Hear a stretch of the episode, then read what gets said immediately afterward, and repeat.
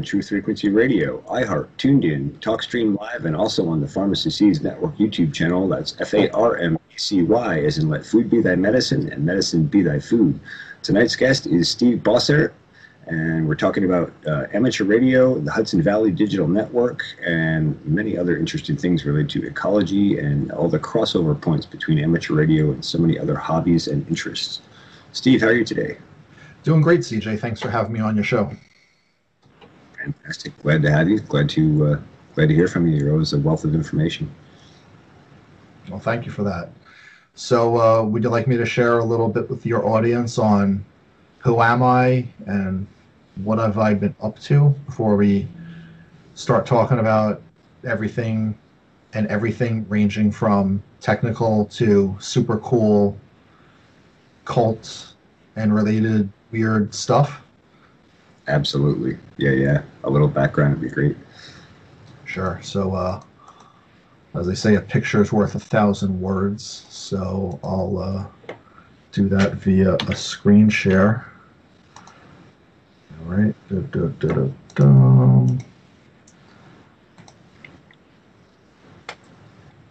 okay. So, uh, as uh, CJ said, my name's uh, Steve Bossert. Um, a few years ago in 2017, I uh, co-founded.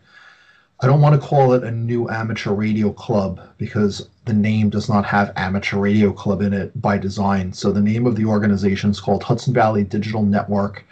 Um, the name itself really uh, harkens back to the underpinnings of what created amateur radio in the first place. So, if we uh, jumped in our time machine to 1934, when the Federal Communications Commission, or FCC, as uh, many people know it, uh, formulated uh, what what we now know today as amateur radio, in their ridiculously detailed rules uh, under Part 97.1 the uh, the specific language that we really looked for was almost a three pillar approach.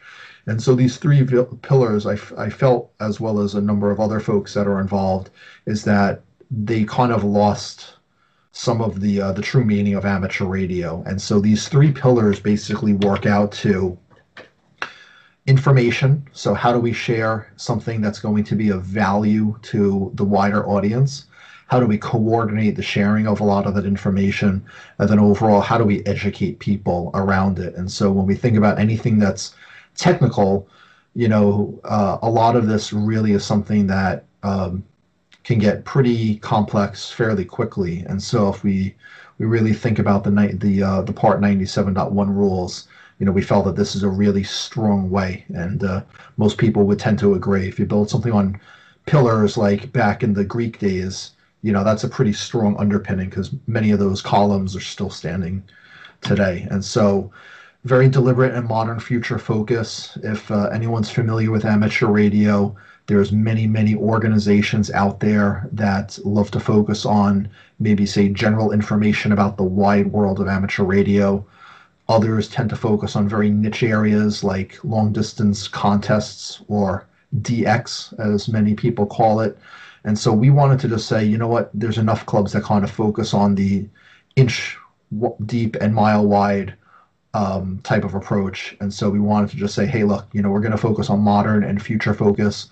Of course, we're not going to ignore the last 130 odd years worth of radio history, but all too often it's easy to get bogged down in all of that. And by the time that you level people up to what's the current, now you've kind of lost their attention span. And so we figure people want to see something that's neat. If they want to go back and learn, that's great but as we've probably seen over the last 10 or so years, the rapid changes of technology do not necess- necessitate learning about vacuum tube theory when you're looking to connect a internet connected greenhouse. So we don't want to have people get overly complicated in that. So so far it's worked out pretty good. Um, we are a recognized entity by the FCC. So we have a club uh, call sign N2HVD, and we use this call sign during special events and contests and other ways where, uh, as a personal call sign holder myself, my call sign is K2GOG, or for the phonetics, Kilo 2 Golf Oscar Golf. Uh, the goal of using a club call sign is it allows other people to get on the air and uh, interact with other people uh, over radio. So, a, great example of that is maybe a uh, satellite demonstration and having other people try operating satellite and to do so under the N2 HVD call sign. So, that's that. And just in summary, digital meets the physical world.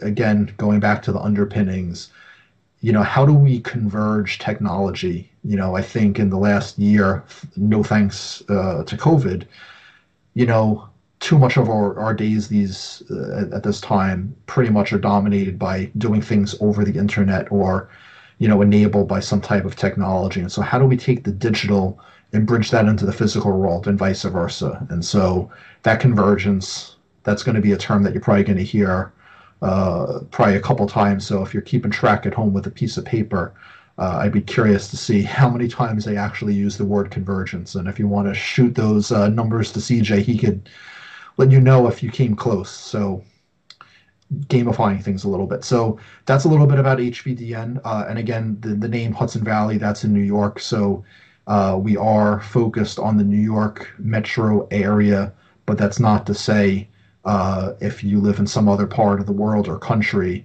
um, to not check us out. Again, I think building a great community digitally makes it interesting where if you want to come on a vacation to the area, you'll kind of feel like you're at home. So, you know, part of this is also of how do we demonstrate some really amazing things going on within the Hudson Valley and again bringing that from the the digital world into the physical. So that's that. And then uh, my, uh, myself, super quickly, um, been an amateur radio uh, dork for actually now 23 years. This is an older slide. So more than half my life, I've held an amateur radio uh, license, which is crazy now that I think of it. Was an early electronic experimenter. I think that hack was basically uh, a relative gave me some CB walkie talkies that were styled in the old Star Trek, you know, the original series kind of thing. And I got in major trouble with my mom by talking to a trucker on Channel 14. I had no idea what I was doing as a kid. And when my mom smashed the walkie talkie on the uh, patio ground, I saw all the components inside and I'm like, that's really cool. And so uh, I've actually uh, made a career out of that, guiding uh, large companies around the world in terms of technology product strategy.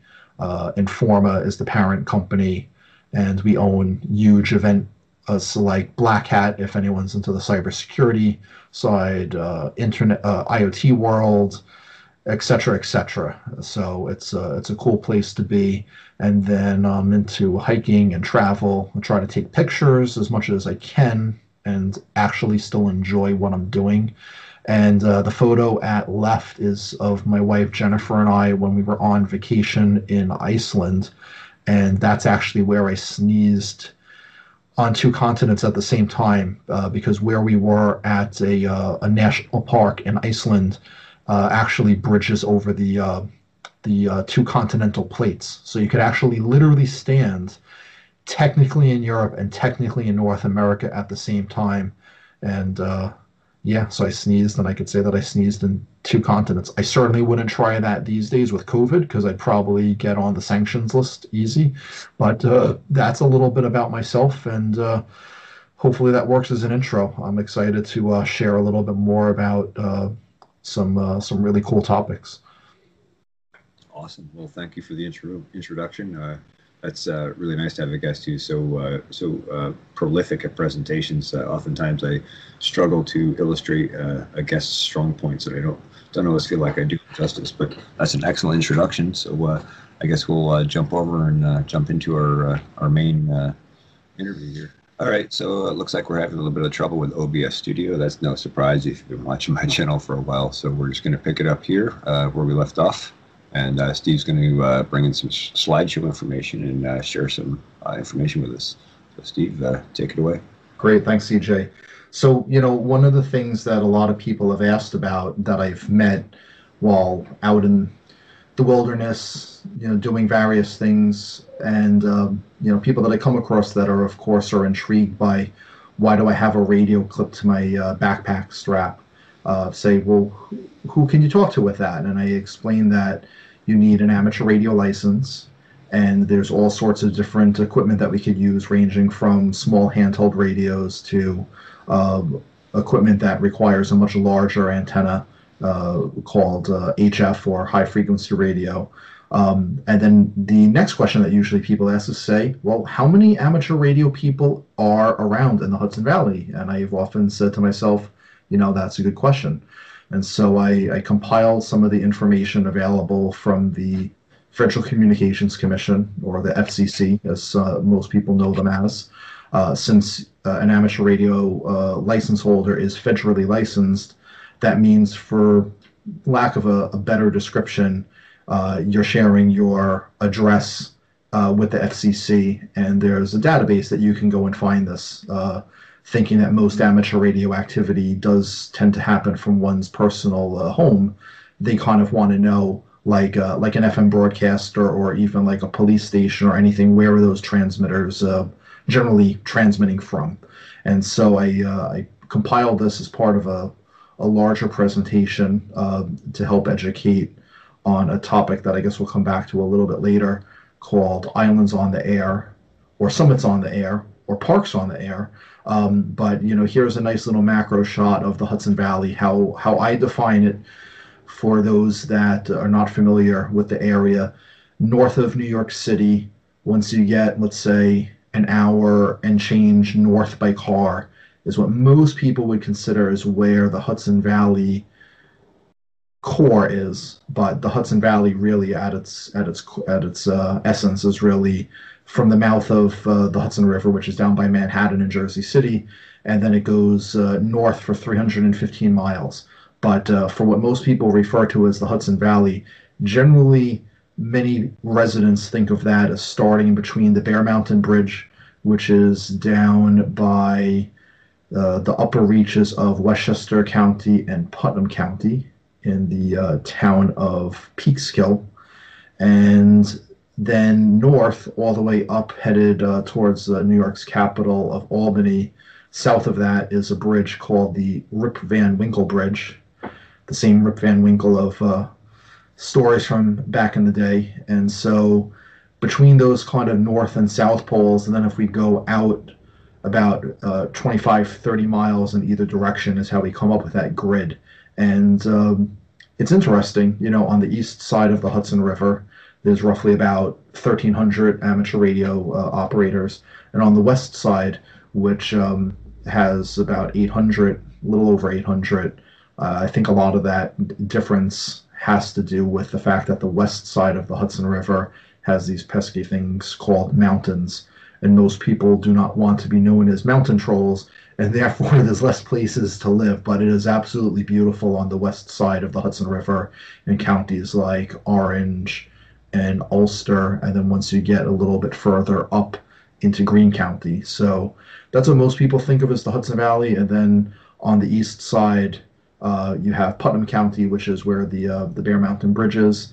Then you go north into Dutchess County, which is home to three bridges that span across the Hudson River, the uh, Newburgh Beacon Bridge, the Mid Hudson Bridge, and the Rhinecliff Kingston Bridge. And then once we get outside of Dutchess County, you find yourself into Columbia County, which is home to the Rip Van Winkle Bridge. And so those are kind of the confines, but it's interesting. You know, you'd think that it's easy to to know, uh, you know, 2,000 people I certainly don't know all 2,000 of them. I don't know. How about you, CJ? You know, do you think that you've met any of these? How many of these 2,000 people that are amateur radio licenses in the area? I would say I, meeting uh, probably maybe 50 at the max. Uh, talking to them over the radio, I probably have talked to maybe 100 or maybe 150 over the years, but I'd say that's about it. Uh, but that, it's always interesting when I run into someone who's an amateur radio operator, not on the radio, and it's like you find out it's like, oh, oh, you're right over there. Oh, well, you should jump on the repeater. We should talk sometime. So it's interesting how close we can be and not realize it without uh, without running into each other. Yeah, I, I think I've maybe only met in person or talked, you know, to maybe oh, maybe a few more than you, but not by much. But it, it certainly shows that not only is there room for making some further contact with some of these folks, but you know, even if I just look at, at Dutchess County, um, you know, we only have roughly the same population as the entire country of Iceland, which is only like 300,000 people. And so if we just think about Dutchess County, or if we go uh, to Ulster County, which I think is about 180,000 people, you know, we're talking about a, a percentage of a percentage. And, um, you know, that means that there's a lot of room for growth, especially as people become more aware of, um, life critical communications. If maybe there's a bad snowstorm, they might want to uh, get involved in amateur radio as just a backup form of communications, is kind of one popular thing. Others like it just as an additional hobby that can maybe add some some joy to their lives. Maybe some of them are interested in uh, playing around with uh, Raspberry Pi and Internet of Thing type of electronic maker type of devices. Uh, amateur radio offers a lot of benefit where you can experiment in frequencies going to as low as 137 kilohertz. So that's far below the AM broadcast band. And then you can go all the way up to like 300 gigahertz, where not a lot happens. But as far as I've ever transmitted, is at 10 gigahertz, which is which is pretty fun. And there's lots of uh, interesting things in between there. So it is a hobby that offers a lot to people, but without making it sound technical. I think just coming back to the whole greening of the Hudson Valley, there's so many fantastic activities that we can all be involved in that, you know, if we're riding bikes or kayaking or anything, you know, to just have like a simple uh, handheld radio. If uh, you want to talk with your, your friends on the shore, make sure that they're going to pick you up when your uh, when your kayak uh, comes close to shore, or if you're trying to get in touch with a biker. Um, you know, sometimes you don't have robust cellular communications in the area, and so it's it's an immediate value add, and um, you know, I'm just trying to find some additional ways to make that exciting, and I guess that's what's to get me into these uh, annoying acronyms known as uh, IOTA or Islands on the Air. Uh, there's SOTA, which is Summits on the Air, which uh, we have way too many mountains to talk about in any one given time. And then we also have Parks on the Air, and there's a whole bunch of other ones. Uh, let's see what were those? Oh, here we go. So um, we have cat, you know, a thing called Castles on the Air. So you can uh, go and play radio at any of these uh, locations, and it's a cool way to not only enjoy your hobby outside of the uh, the basement or ham shack, as some people refer to it, um, but it also helps you engage with uh, local community.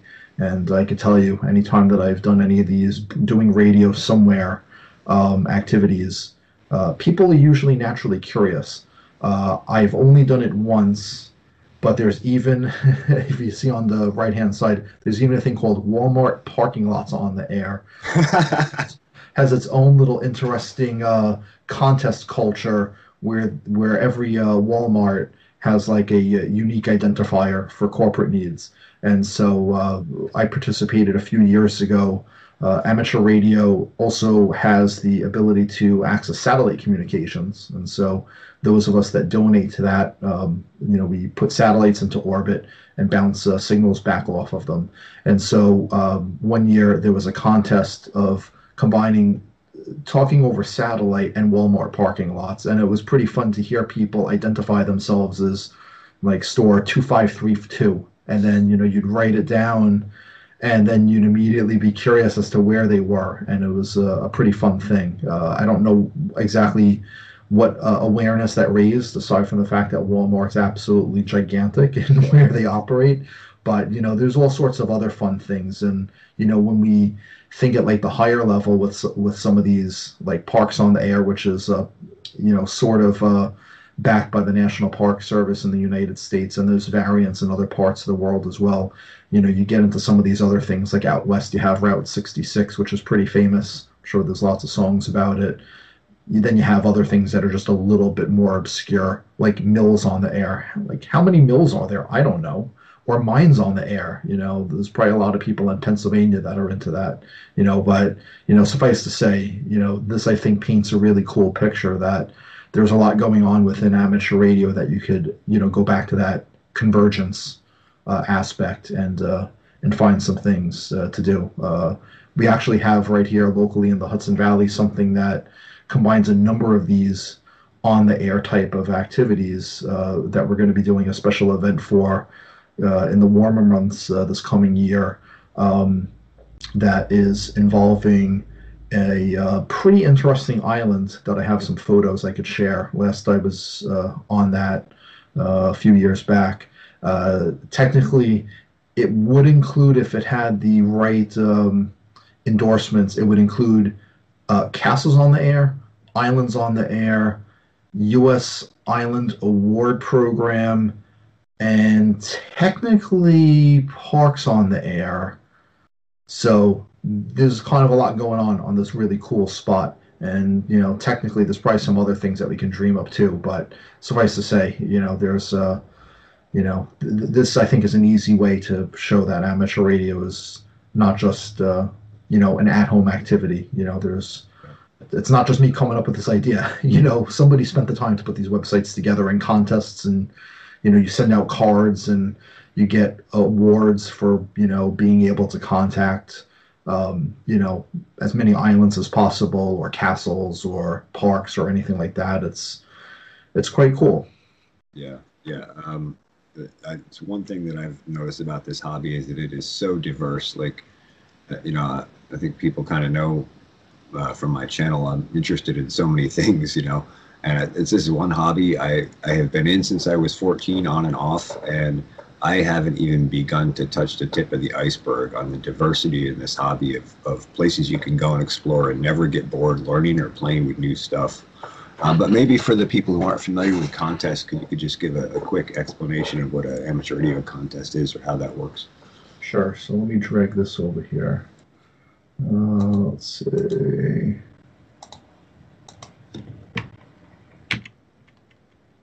I love slides. I do slides and stuff for a living, so sorry to bring that here. So yeah, contests are kind of interesting. You know, I'll, I'll, there, there's quite a lot within amateur radio, and you know, as a hobby, I think this is what most people want the image of the hobby to kind of be known for, and so you know, there's quite a, a scattering of, uh, of, of good pictures here. You know, to the left you have a, a, workshop that was taking place at something called a Ham Fest, which is where uh, people in the community go and meet, and they were uh, teaching some uh, some young girls how to uh, solder some like blinking lights onto a, a, badge that they get attached to their backpacks. Um, and then you have uh, to the right the Amateur Radio Relay League, which is the national uh, organization for the betterment of uh, amateur radio and its uh, enthusiasts. Uh, we have uh, Ria Jairam and to RJ, who was giving a presentation at a an HVDN meeting before COVID hit back in 2019. And then there are some other folks that you could see. Diana, who is using a homemade satellite antenna uh, she was actually participating in a, uh, a sort of contest, which I'll come back to in a second.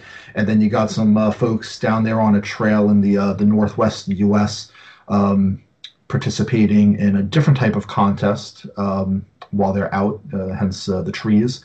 And then you got some youngsters on bikes and in a workshop. And then lastly, we come back to a, a nice lady that I've had the chance to chat with on the air called named Risa um, and uh, she's actually very involved in contesting. And basically, you know, what a contest is is a defined period of time and some type of a goal where you aspire to talk to other people that are participating in that contest. And you can use all sorts of different frequencies. Uh, a lot of contesting that most people associate with amateur radio tends to come in the form of, of HF or between uh, 1.8 to 30 megahertz or so. And so you can pretty much talk around the world at different times of the day using those frequencies. And that's a pretty popular thing. Um, I, I, think it gamifies a lot of the hobby. Um, but there's also a lot of other contests, um, you know, that involve other technologies, uh, like getting outside, uh, talking via a, a, bicycle portable, or while you're mountaining, or uh, even using a uh, a satellite antenna. Uh, So you have that, but you know, generally most people are kind of doing this uh, amateur radio uh, contesting stuff from their house, and you could kind of get a feel by uh, this uh, photo collage of uh, most of the uh, actual humans playing amateur radio. I think almost everyone here was involved in some type of a contest, except for Herman Munster and his dad. I'm sure they were not doing a contest, but um, you know, the picture to its right is a as a local Hudson Valley resident. He prefers the name Doc, and he was um, participating in a contest called uh, Winter Field Day, uh, which comes up in January, the last full weekend of January every year. And the goal of that, much like a uh, a similar contest that happens in June called uh, just Field Day, not Winter Field Day, just regular Field Day. The goal of that is to take your radio equipment find a place to operate portably and make contact with other people and you log the contacts these days over computer where everyone has like a special identifier. So in our area of the hudson valley or i should say our area of new york is known as uh, eny or eastern new york. And then to our south we have the uh, new york city and long island area. Then there's wny which is western new york. And so the rest of the country has these little acronyms. And so a typical exchange when you're speaking with somebody during a contest uh, is very, very brief because everyone's trying to talk to everybody and it could become a madhouse. So it's very typical to only share your call sign, your location. So in the case of like uh, Winter Field Day, you would share your your identifier. So, uh, for example, during Winter Field Day with the Overlook Mountain Amateur Radio Club, uh, that Doc, myself, and uh, CJ uh, are also members of, he would share the, the call sign, uh, which was November 2 Lima Lima or N2LL, uh, followed by how many transmitters or stations that we set up for Winter Field Day. So that year, I think we were operating as a class called 3 Alpha or 3A, which means that we had at any point in time three different transmitters on the air, and the letter A means that we were at a temporary uh, location versus at, at home, which it would have been otherwise known as H or hotel. And so um, you you share share that information, your your call the, the call sign, the location, and uh, your status, and you confirm that back and forth with the other person. You'd uh, make a complete contact. You'd log it in the uh, in the software, and then ultimately you'd uh, share those results in like an Excel type of uh, format with the contest organizers, and then they compile all the scores and you know let everyone know you know who had the most points or the most contacts or you know who made the most uh, conversations on a particular frequency band. And so if you're like a data junkie you know you can get lost in all the different data metrics you know. So that's kind of a, a typical com- uh, a typical contest. Many of them really don't span uh, you know, anything more different than that. But, you know, here you have mostly people, excluding, uh, you know, Doc and, you know, maybe one other, but for the most part, uh, it would be a pain to disassemble or compile the range of equipment that people have in a home environment to bring it out portably. And so, you know, that's one of the things that I seek to change uh, with HVDN is to raise more awareness of not only blending amateur radio in to other hobbies, but also it's great when you could be part of like these contests. Myself personally, I'm not very big into contests and getting awards. I like it just more for the activity um, and giving other people some uh, some contacts. Um, I don't try to get like the maximum number of points or anything like that, but you know, it's a it's it's a fun conversation starter and you know, in past uh, years or months when I've been out on a trail during a contest, it's always a great way to demonstrate amateur radio because you know that there's going to be a ton of people all trying to vie to make contact with you. And so that's been actually pretty fun, um, you know, to demonstrate when you know that there's people there because otherwise it would be really hard to get some positive uh, reaction, you know, if you try talking into a radio and there's nobody to speak to. So, trying to uh, do those kind of outside activities is always great during a, uh, a contest.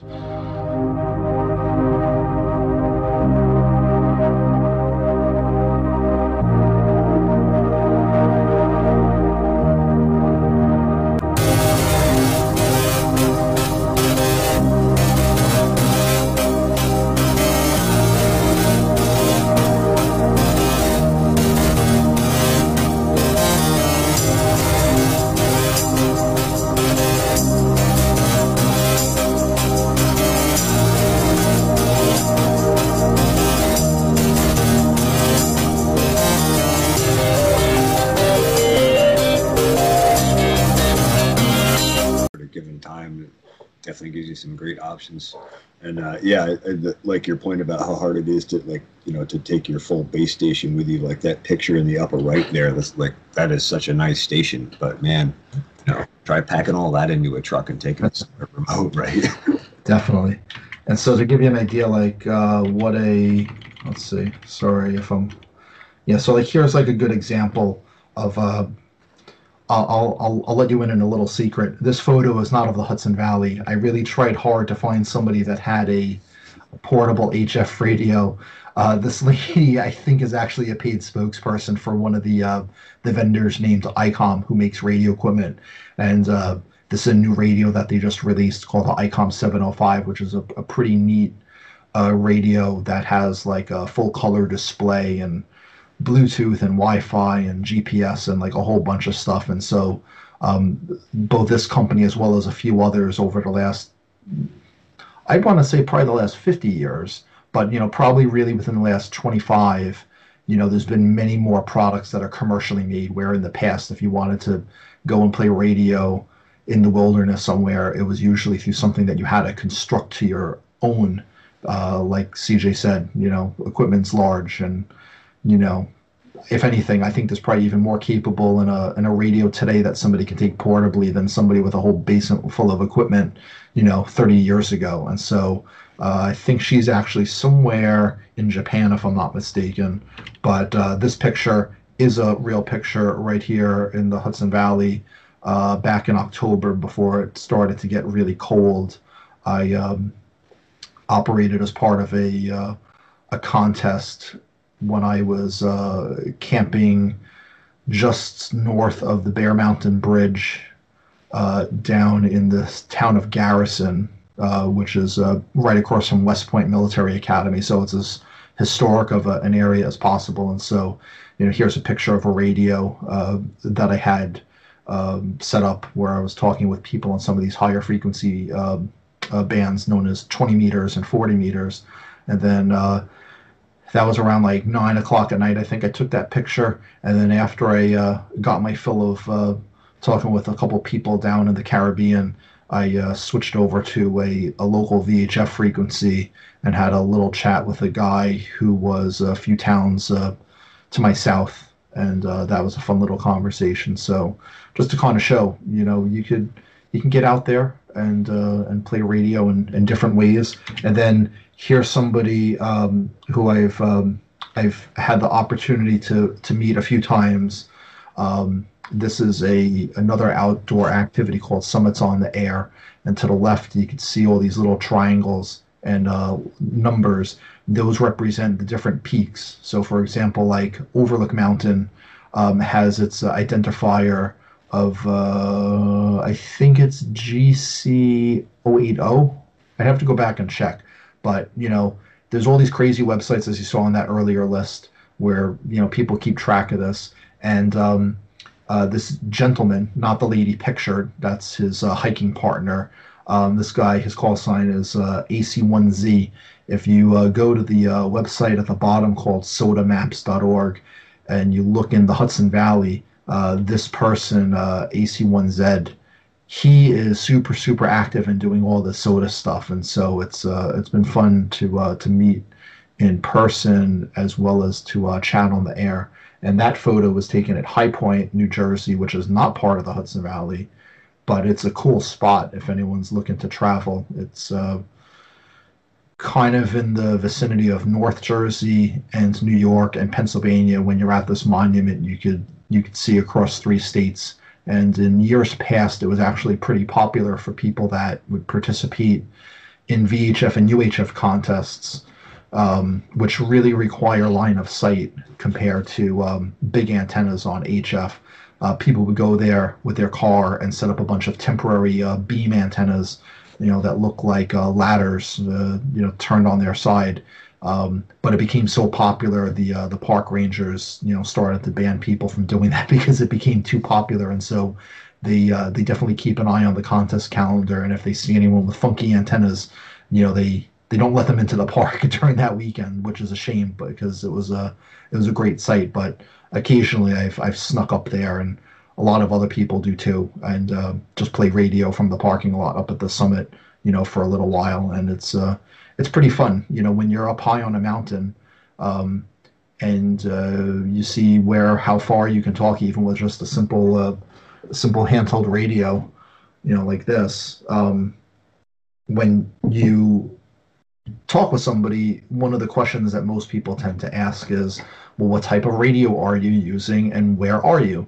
And when you tell somebody that you're at 3,500 foot on uh, a particular mountain, or let's say 2,800 foot in on uh, on Berlin Mountain or uh, Slide Mountain in Ulster County, and you tell somebody that you're using a handheld radio with less than five watts of transmit power, and you're maybe talking with somebody, you know, 100 miles away, they usually get pretty excited at that. It's, it's kind of a rare thing. And so it happens a lot more frequently than many might think. But again, it's like a whole separate side of the uh, amateur radio hobby that I think kind of goes under recognized. Or even if we look at, you know, something like this, Islands on the Air.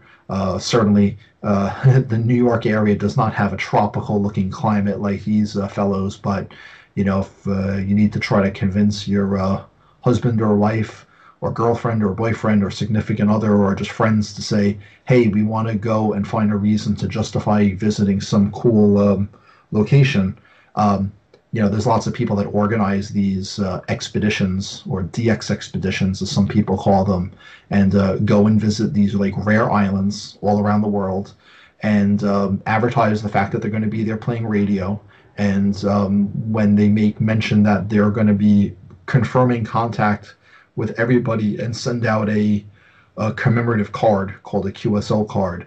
Uh, it's like you become like the VIP. It's like everyone wants to be your friend for those like 18 seconds and make sure that they establish contact um, with you. And so this whole islands on the air thing, uh, you know, sort of becomes a little bit more closer to home uh, because in the Hudson Valley, or I should say on the Hudson River, technically there's six islands um, that are official um, in the Hudson River, and of those six, um, not that many of them actually qualify as part of this Islands on the Air or U.S. Islands Award Program or even uh, Parks on the Air. And so, you know, one of the things that I would like to change in the coming year through one great example, which I have some some really cool pictures of, is a uh, pretty historic island called uh, Pollepel uh, most people locally refer to it as Bannerman Island, um, but that's going to be a really cool event that I think not only is going to raise a lot of awareness for people that are interested in all this dorky ham radio stuff, but it's like the amount of history involved with Bannerman is a cool thing. They're always trying to find ways to raise funds to uh, maintain the property, and you'll see what I mean, you know, later on in the show. Um, but uh, you know it, it really blends together a lot of things. And so uh, you know everyone always wants to try to find things that are like that feel good moment. And you know if it's you know d- participating in say like a wounded warrior project or you know walk for cancer or any of the other you know great type of um, you know charity works you know there's also a lot of these nonprofits that you know really depend on um, you know, volunteer dollars and time to do different projects. And so I think this is like a great way to show not only what amateur radio is, not in not in a house, but how could it actually get out there and help, you know, a nonprofit as an example in the case with uh, the Bannerman uh, Trust, or maybe how that's going to work out well.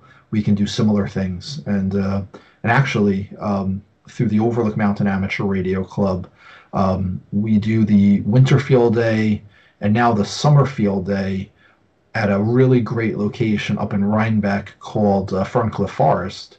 And um, as a thanks for allowing us to uh, play radio there, um, you know, we asked the um, the people who run it uh, if we could uh, pitch in and do any kind of uh, restoration projects. And so, uh, towards the outset of COVID, we did a very compliantly socially distanced uh, uh, restoration project where we uh, repainted the uh, the trail kiosk and built some new uh, rails to prevent people from falling into some pits that are left over from from from some hundred year old building foundations and know, a couple other projects that we did. So it's it's good to kind of give back, but you know I think this is just a solid win win for everybody. You know it raises awareness of some modern aspects of amateur radio. We can help the local community.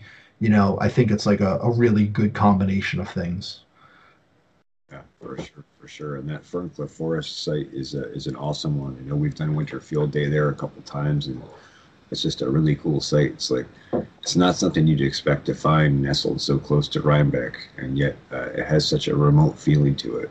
Uh, it's it's just nice to uh, to be able to like just jump outside of that town and boom, you're there, and uh, and it's really set up with uh, topography wise. It's just a great spot to do field days. So yeah, that was excellent. It's and it's nice to see how uh, how much the community tie-in happens here. I know with our uh, our OMARC Daily Net that we've been doing since this whole COVID thing happened. Uh, it's been really interesting to see how many new amateurs have come on the air and how many people who uh, like moved up from New York City to get away from uh, you know the congestion, ongoing issues down there, have joined the community and and their response has been uh, really positive. They're like I've, I've heard a lot of people like you know just very impressed with the amateur radio community and and, uh, and how people are able to connect and relate to each other. Yeah, definitely. And you know, it's it's funny too because um, uh, as I mentioned earlier, I, I grew up on Long Island, and so it's like a totally different world. And so where I where I grew up, uh, we have these things called amateur radio repeaters and uh, Long Island is fairly flat at its widest point. We're only talking 30 miles wide by 120 odd miles long, and so the landmass of Long Island has two of the five boroughs of New York City, known as Queens and Brooklyn. Most people will argue this till they're blue in the face about who lives on Long Island, and then it comes down to are you in Brooklyn or Queens? Because then you say you're in New York City but most people consider the island of Manhattan as New York City, and the other four boroughs are just like, well, whatever. You're not really in the city. You're in Staten Island or the Bronx or Queens or or Brooklyn. Um, but Long Island, between Nassau and Suffolk County, you know, it's still you know four million plus people, and so between those two counties, if I tried to figure out how many counties add up to four million people, I'd have to probably go Westchester, which is a little hair over a million Dutchess, Putnam, Ulster, Sullivan, Greene, Rockland, and then I probably need to get like further north, and I'm still gonna fall short. So, you know, it's a lot of land area that we have um, in the Hudson Valley compared to elsewhere. But going back to the whole thing with repeaters, when you use a handheld radio or even a mobile radio to extend your communications range, you basically bounce your signals off of these uh, these repeaters that are usually installed on top of buildings or towers or you know high vantage points. And so local where I live, there was a repeater on a frequency of 146.805. And uh, that particular repeater I had saved in the memory banks of my radio because it was one of the, the, the local repeaters that I had. And so when I moved up here to the Hudson Valley, I guess in 2013, uh, one night I was scanning around with the radio. Uh, now that I finally got it unpacked, and uh, I was like, "Whoa, how am I hearing that repeater?" And so I started to listen a little bit, and it was late at night. It was probably like 11 o'clock at night, and I think it was probably CJ talking with a few other people. And you know, I I hopped on, and you know, Beacon compared to where that repeater is on Overlook Mountain, just north of uh, Woodstock one, it was like, wow, you're in Beacon and you're making it into the repeater. And then two, when I explained the whole story, it was, you know, it was like what attracted me to this this amateur radio club, the Overlook Mountain Amateur Radio Club, and the the great group of folks there. And you know, I like sharing that story because many many other people have found it the same way. If they're in Newham, they get their shiny new radio from Amazon or wherever they buy it, and they look for some frequencies or they figure out how to put it in scan mode and chances are they come across this 146805 repeater and they listen for a little while and then eventually when they're brave enough they go and speak. And you know it's a good it's a good welcoming type of uh, repeater. And so it's actually been fun. You know uh, i found uh, you know because a lot of the frequencies can only cover certain geographic areas. And so I've actually found it fun when I travel uh, for work if I bring a radio with me, or when I used to uh, drive to uh, Boston from from home for business related things. I'd have the car and I'd go and always make it a point, no matter where I am, to scan the same frequencies that I use at home and see where they overlap. So, like another example in Beacon is the um, the uh, 146970 megahertz repeater. Um, when I get closer to Boston area, there's a repeater that shares that same frequency, and so we go from hearing people locally in New York talking about things that they are finding interesting, and then when I get closer to Boston and I hear, uh, uh, you know, a, a, very different accent, as uh, Boston people tend to have with their wicked good sense of humor, you know, it's kind of like a fun thing. And so, you know, any t- anytime I've traveled, you know, I do that, and it's always a great conversation starter. You could say, "Oh, I had this program in my radio from wherever I live," and you know, it's cool that you guys are using uh, the same frequency. And I've you know done that, you know, San Jose, California, Amsterdam in the Netherlands, you know, almost everywhere that I've been, you know, this some frequency that I saved, you know, somebody's using it for totally different purposes. And so, like the picture that we have on the screen, um, this, uh, not to uh, pat myself on the back in any way, just because it's a nice woodsy picture. This was uh, an event going back to what CJ was saying uh, about Ferncliff Forest. Um, this was actually just at the beginning of December. Um, you could probably see the, the the mask around my neck, and then uh, Lloyd uh, K2GVX, sitting up there on the log. Um, we were doing an event called Radio Direction Finding, or a fox hunt, as some people call it, and that basically means you take a transmitter, you hide it somewhere in the woods, and then you use different types of specialty antennas to go and try to find it. And so this is a different type of contest where you're not just looking for people to talk to, you're actually looking for the transmitter. So let's see. So like here's an example of hide and seek. Yeah, exactly. So like here's an example of Lloyd with a specialty uh, antenna. Um, this actually serves a lot of purposes. You know, if anyone's interested in livestock or um, you know trying to find you know some endangered uh, species that have uh, radio tracking tags on them you know, this is a way that you can kind of prepare for other type of events using amateur radio. So he's using a little loop antenna. Here I am with a, a kind of a overly complicated thing called a time difference of arrival antenna that uh, senses how fast signals are received at either antenna at the ends of that piece of PVC. And when they're considered in phase, you do not hear a tone. And if you rotate the that antenna, you'll hear like a tone in your radio speaker. And so that's a really cool antenna. But uh, we um, had all sorts of different things there. Here's um, Rob, uh, uh, who is using a commercially made antenna called Arrow, uh, which uh, a lot of people actually use for satellite communications. But we, um, as a as a group, we uh, built antennas out of some surplus components uh, that most people would have at home. So if you're looking for like a under twenty dollar make something with what you have in your garage, uh, you can take a uh, an old tape measure, some PVC conduit, and uh, you know attach them all together with the instructions and come up with an antenna um, like pictured here. Or let's see, probably got another one. There we go. So this was uh, somebody else's attempt on it. Uh, you can tell that that tape measure has definitely seen some action in its day.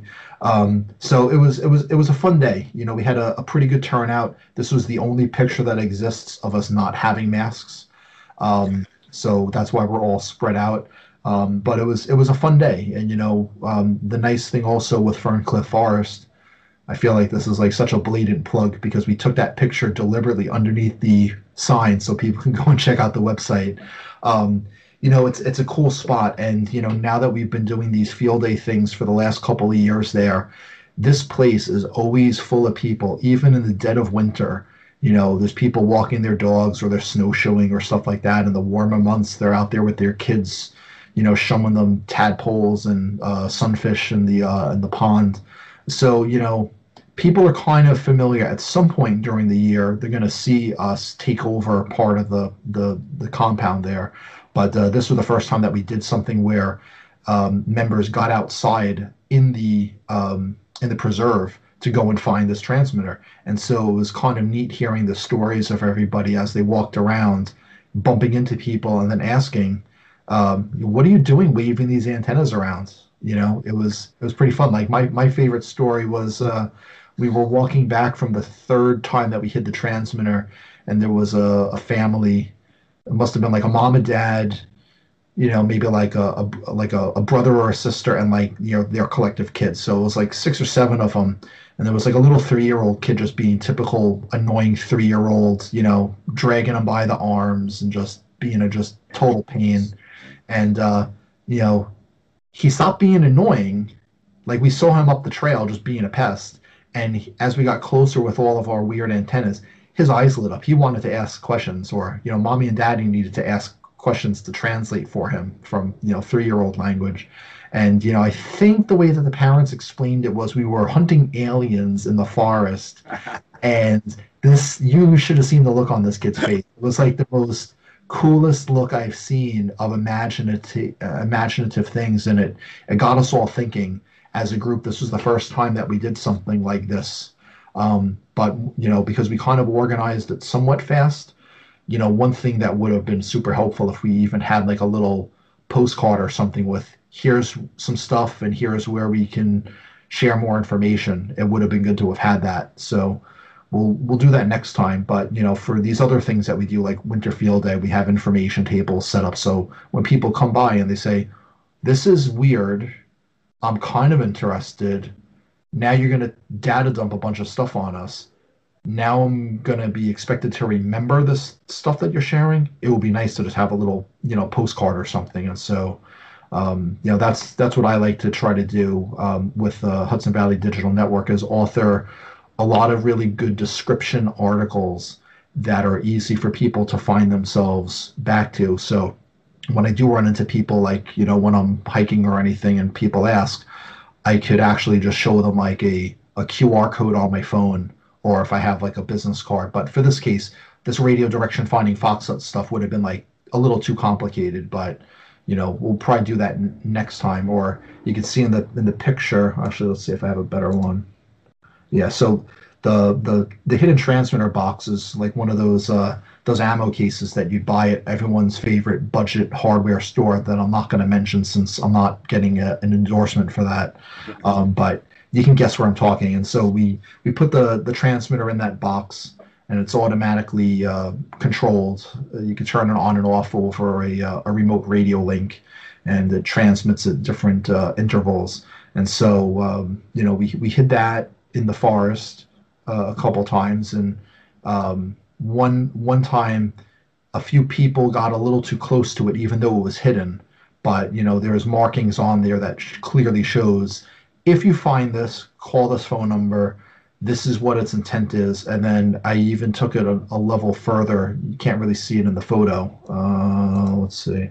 Yeah, I can't see it there. Like right here on the top, I have written in like big gold Sharpie marker caution flashing when active transmit and so there's a big red led light that blinks when it's transmitting and so if that's not going to scare somebody away yeah. Aside from the fact that it's a ammo case, which just seems really dubious, yeah. with an antenna sticking out of it, at least it has some writing on like, yes, this is not a. I'll let you insert yeah. whatever you want to call it, but yes, to make it even worse. Having a blinking light on it just adds further effect but it's a fun thing. So you know I, I hope this has kind of given some ideas as to you know what are some some fun activities that are contests and in a in a totally different idea how a lot of people think of of amateur radio and actually in the last bit on on RDF fox hunting stuff it's not as big of a deal in the US which I find surprising but in Europe uh, they call it radio sport. And so they organize these literal foot races like you know with like shorts and headbands and you know sweatpants and the whole thing and you literally have to race around a course try to find the transmitter log a secret little detail on the hidden transmitter and you have to find like you know i think they do like 10 or 15 of these over like say like a, a 10 mile course and they just you know they let people loose and they see who can find them as quick as possible and get back to the finish line. That's a really cool twist on that. I, yeah. I didn't realize they did that over there. And yeah, I would think it would be more popular in the U.S. I mean, fox hunting is like it's something I grew up playing with on the CB, just trying to find other uh, you know other CB guys and stuff, and something I always uh, been fascinated with and enjoyed. I was really upset that I had to work and I couldn't make this event because uh, it would have been fun. But um, yeah. Yeah, it's cool stuff. I mean, if anyone wants to go and take a look, you know, for the shameless uh, self plug, you could go to the uh, the HVDN website, hvdn.org, and you can click on Notebook, and you can see, um, you know, the latest articles, and then, you know, when you click into them, um, it'll bring you back to the blog. So, like, here's uh, the article that we just published on the uh, six Hudson River Islands, which we'll get into some of its very occult and very strange history on, uh, you know, in a little bit. Um, but then you can go and find some other stuff. So if you just use the search, you can find different things. But you know, hopefully it's uh, it's something that might uh, inspire you to get interested in amateur radio. If uh, you haven't heard CJ uh, preach it enough, you know, it's kind of a different perspective of, you know, what else are some other folks doing on a on a kind of a, a different a different type of focus. Um, but again, you know, it, it's still like very focused on ecology, right? Like, hopefully, I can cajole CJ to to crawl out of his uh, his bunker, and you know maybe be part of the special event because the ecology on uh, Bannerman's Island is like totally cool because you know it's not on the mainland, right? So there's going to be different things. You know, plants grow slightly different. You know, you could get a sense for them, and plus also the Hudson River when you get further down. So that's let's say if you were to take a boat ride, you know, you're talking like an hour and a half on a slow boat. Once you get further past there, only up until that point does the water become fresh. You have to go pretty far up that 315 mile stretch for it to become fresh. And uh, a lot of people don't know that the Hudson River uh, current actually flows both ways. So um, it does get brackish, and there's actually quite a lot of what you consider like ocean fish that live in the Hudson River, and then there's ones that are freshwater, and then there's like the weird go-between area that's you know all brackish, and so you know you'll have sturgeon and some other stuff that now because the region has been paying a lot more attention uh, thanks to folks like Pete Seeger, who recently passed away with his um, Hudson River Sloop uh, project. You know, everyone's trying to you know bring the the green back to the Hudson Valley. You know, having uh, large industrial manufacturing uh, dumping stuff into the water. Maybe that was you know that was okay back then, but now we realize the effects that that has had on everything from like you know the the bald eagle like that's like a good story you know really well yeah yeah, like you, you know, the bald eagles and you know the early '80s, '70s, you know, they were on the verge of extin- extinction because of you know hairspray and other you know PCBs and stuff getting dumped around. And so not only have they made a comeback, but like if if you want to go and find uh, bald eagles, um, you know, you can go down to like Beacon in uh, in southern uh, Dutchess and up in Woodstock. I mean, you'll see bald eagles all over the place, and you know, the habitat for them is like the Hudson River. Like that is like the perfect environment for the American bald eagle. And so it's it's cool to be part of seeing that reclamation. Like yes, you can actually swim in the Hudson River now. Like you're not going to have to worry about you know, you know, coming across uh, something that you shouldn't come across in the water. You know, so it's, it's still definitely getting a lot better. Yeah, it's definitely much cleaner than it used to be, and and yeah, the eagles are amazing here. Uh, like we have uh, several nested pairs in this area here. Uh, I haven't in recent years been out to watch them, but man, uh, they're a lot of fun to watch. And we, I actually uh, got some video, which is on my channel, of the DEC uh, tagging some eaglets. So it's amazing what a comeback they've made just with the, the little bit of changes we've made in our ecological practices here in the Hudson Valley. We're going to be coming up on the second break here in about a minute and a half. So, do you want to um, just wrap up this section of it, and then we'll uh, we'll pick it up on the other side of the break. Yeah, I think we're I think we're good for here. We'll we'll pick up and talk about some of these islands and uh, probably somebody who you wouldn't think would have any relation to any of what we're talking about. But if you're interested in like magic and ancient folklore and you know occult weird stuff, that's what we're going to be talking about next. So hopefully you can So come why back. would I and want to join buy us. one of these, uh, Mr. Radio Shack Manager? Why'd you want to buy one? Because now everybody's a KO Core vigilante.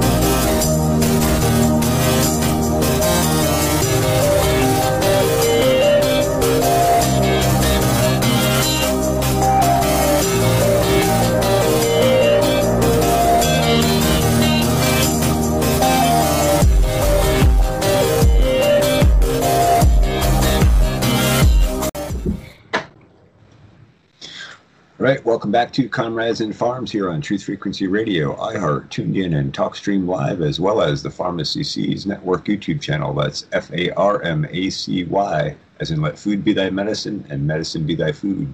Tonight's, de- tonight's guest is Steve Bosser, and uh, we're talking about amateur radio and the Hudson Valley and so many other awesome pieces of this. Steve, uh, it up where you left off, man. You got some awesome information. Really appreciate you bringing that to the channel here. Hey, you got it, CJ, anytime. So, um, yeah, where we kind of left off is uh, start talking about some of the uh, the real interesting bits of uh, mysterious and culty type of weird history. Uh, so, figure we only have six islands in the Hudson River. There's technically more, but many of those islands have since been filled in uh, and connected back to the mainland. And so, we start up here uh, at Schodack Island, which technically is not really an island because it is connected back to the mainland up over here.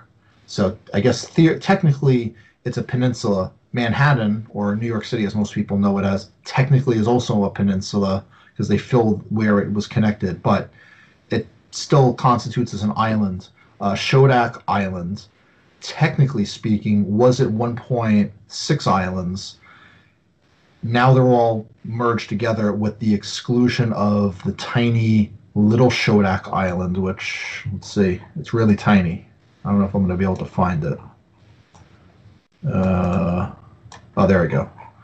So, for it to count as an island, you can still call it an island if there's another body associated with it that technically is an island. So, uh, the the six names of the islands that technically make up Schodack Island now are on the uh, HVDN website and the article that CJ will uh, link to here on the uh, on the bottom.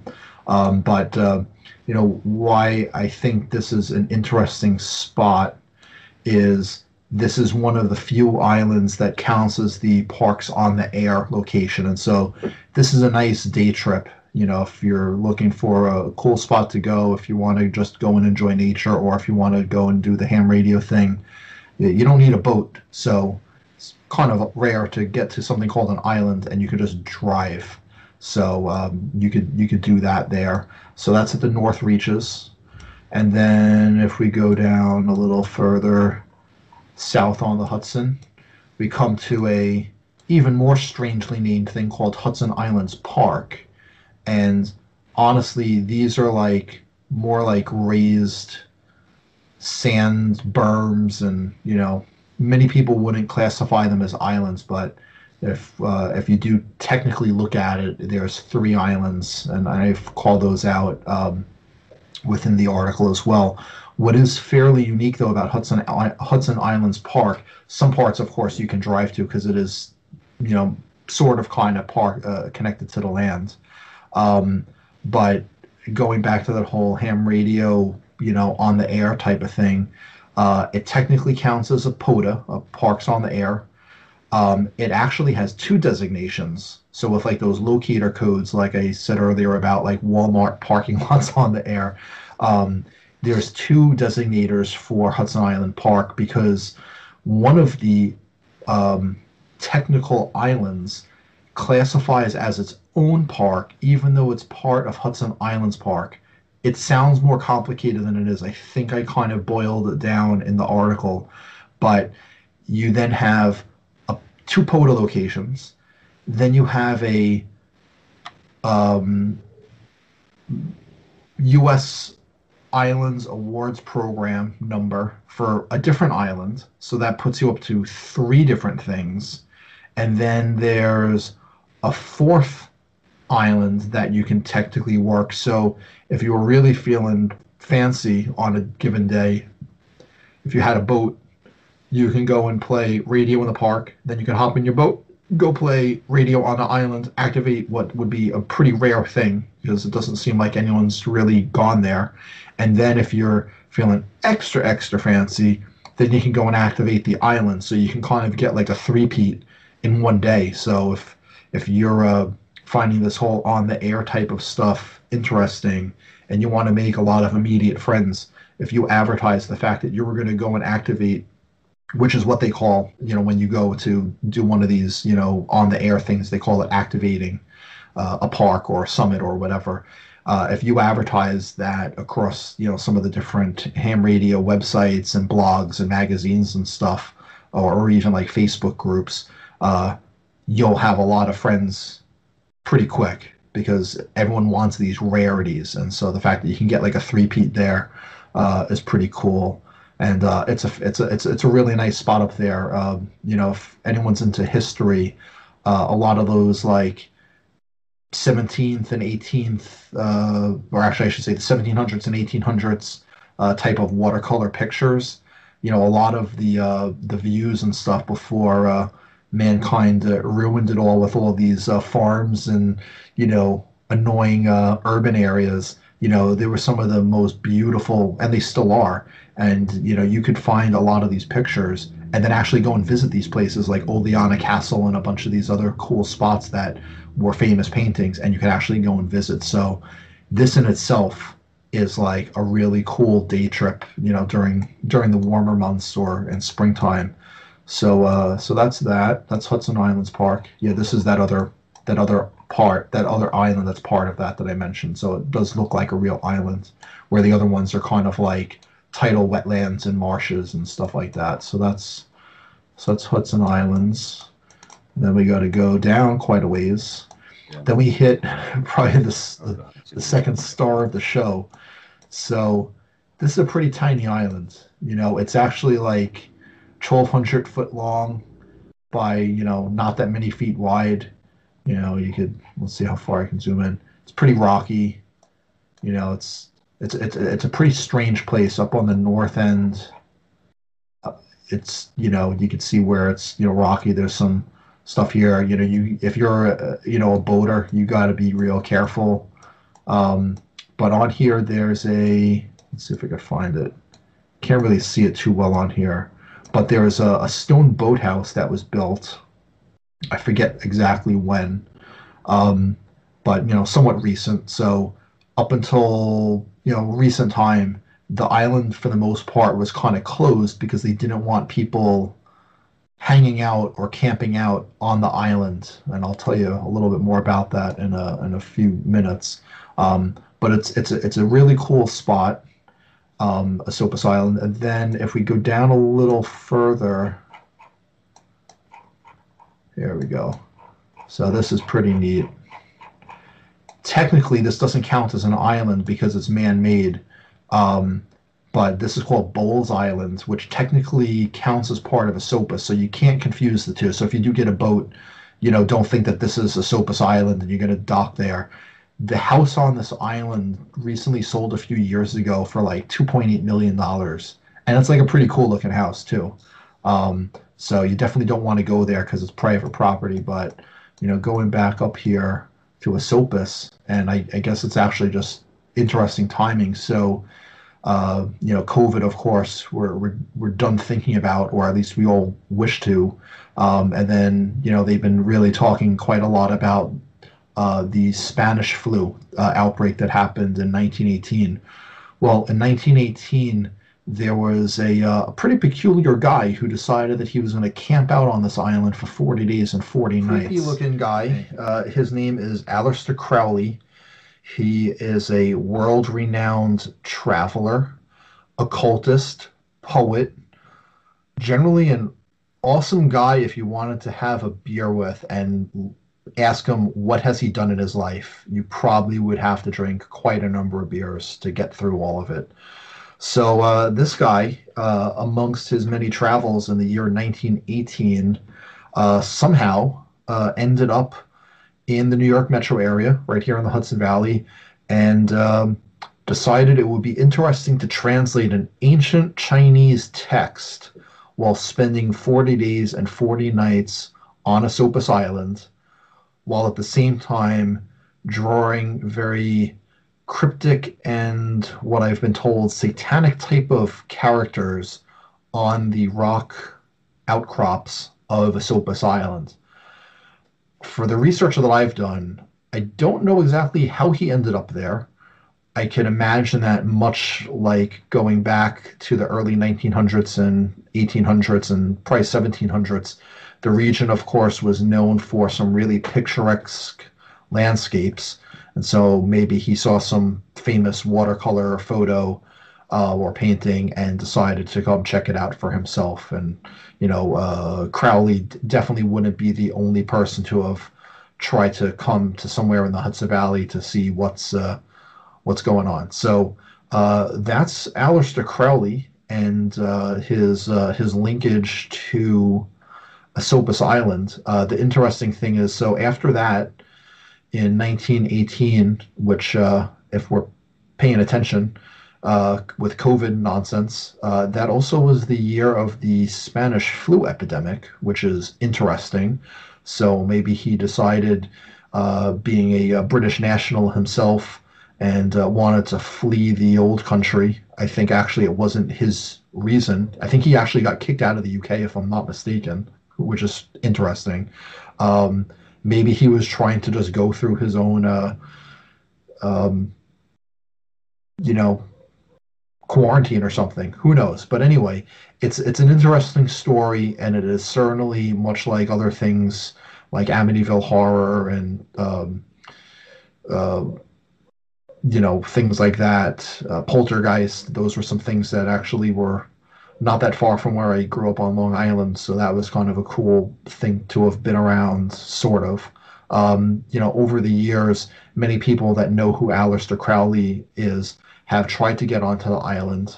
Up until fairly recent, it was pretty much considered off limits.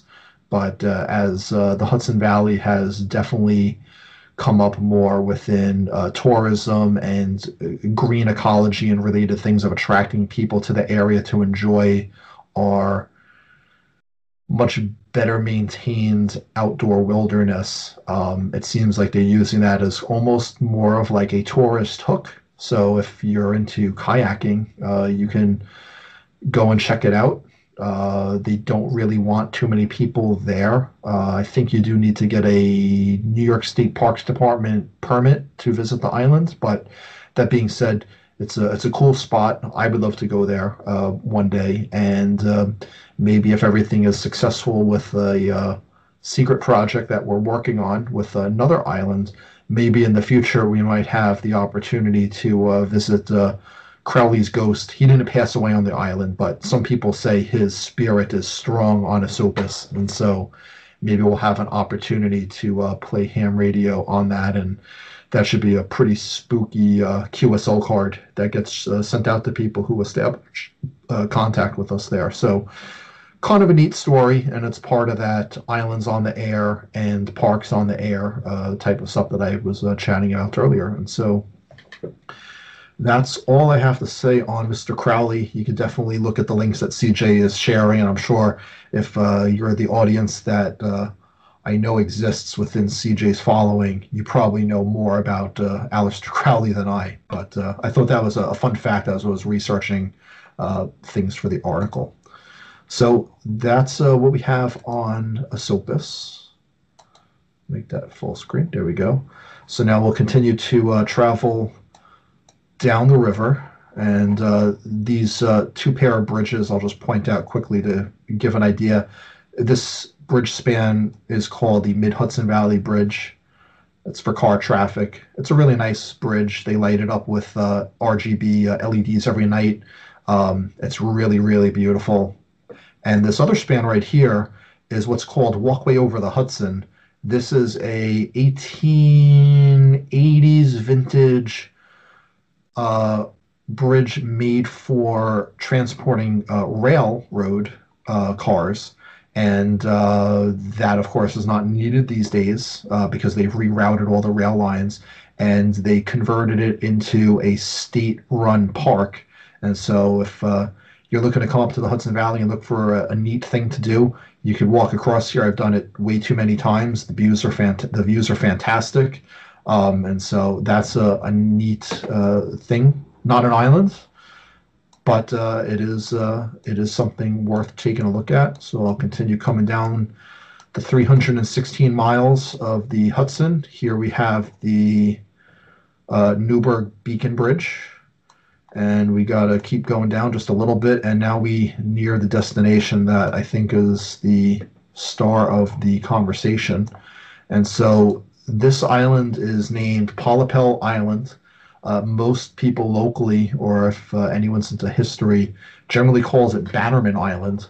And uh, if you can see, uh, zooming in here, uh, there's some interesting ruins. And I uh, was last fortunate to visit the island in 2016, so I have some some cool shots so you could get a better idea. But basically, the the long and short of it is in a uh, in the late 1800s, following the Civil War, a guy named Francis Bannerman V was a uh, a wealthy business guy, and he bought the island. And the reason why he purchased it was he was at the time buying um, surplus Civil War munitions and equipment, and then later he, after the Spanish American War, um, decided that he needed a place to store the more explosive ordnance, such as um, rounds for rifles and cannons and stuff like that. Uh, storing that type of material in uh, downtown Brooklyn off the shore of Manhattan, given that at the time uh, Brooklyn was not really uh, part of New York City. It was actually one of the largest cities on its own in the United States at the time and uh, yeah, storing you know lots of uh, gunpowder next to population centers not a good idea. So anyway, he uh, he decided that he was going to store all his munitions up on the island, and he decided to have a castle built, and that was not only going to store his munitions, it was also one of the earliest forms of advertising. So he took one side of the uh, the castle, this one right here, uh, which faces towards the eastern shore of uh, the Hudson River in Dutchess County. And so, if you were taking the train up, or a boat, or a ferry, uh, you'd see his name, Bannerman, right on the side of it. So it made really fantastic uh, advertising. Um, so that's a little bit there. And uh, his family had also lived on the island. So this is where the uh, the Bannerman Castle where his business uh, storage was, and then this over here. I'll show some pictures of that in a second. Uh, this was a uh, a castle type of structure that he built where uh, they would hang out during the uh, the summer months when it was a little cooler and super gross and humid down in New York City, as was the thing back then. And so they would spend their summers doing stuff over here. So it's a really cool spot. What else could we show here? Yeah, so there's even some other like like rock outcroppings. They made some like parapets and stuff there. So it is like super cool, and uh, he he made it kind of to resemble like a Scottish uh, castle from way back when. So uh, definitely a uh, a neat thing. So let's see. I have some pictures here. No, we're done. We're done visiting with Aleister Crowley. I think.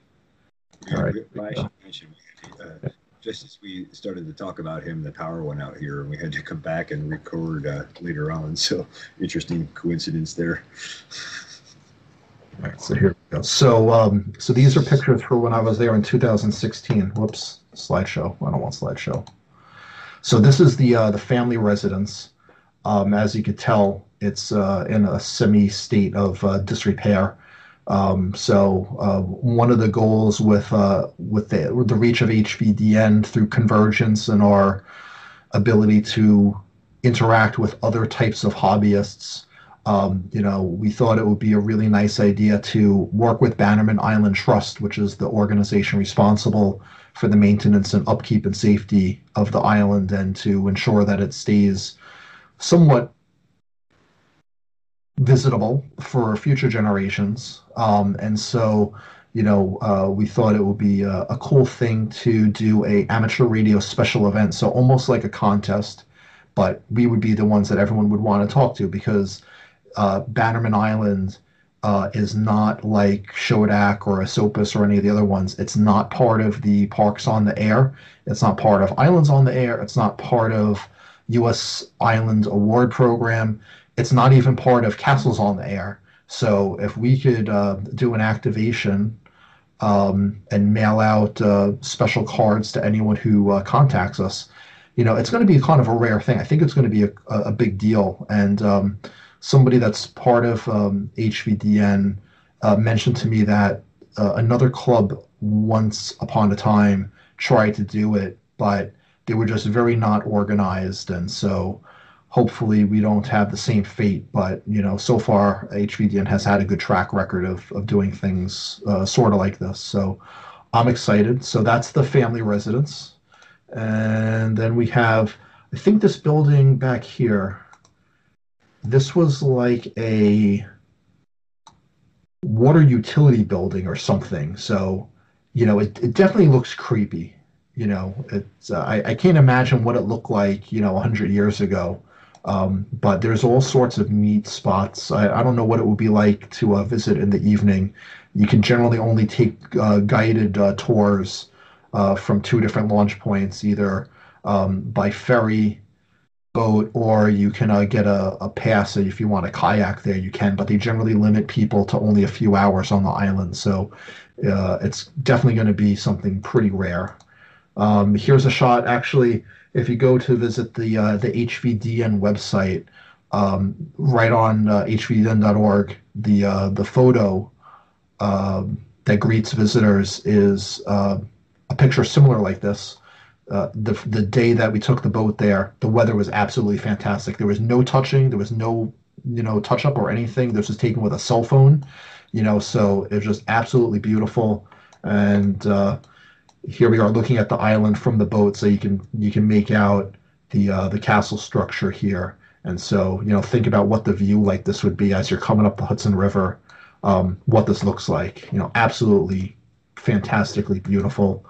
Uh, here's a shot here's a shot of the um, of the castle and uh, since 2016 some of this has actually fallen into further disrepair um, a few years ago they had these uh, metal struts that they had attached to the side to shore up the, the walls. Um, they've started to get most of these repairs so the struts aren't as needed but as you can tell um, a lot of the original structure has deteriorated. In uh, 1920 there was actually a large explosion. I think it was like 200 pounds of ordnance went off. Um, a couple of years after uh, bannerman actually passed away. And so it kind of took a major toll out of this building.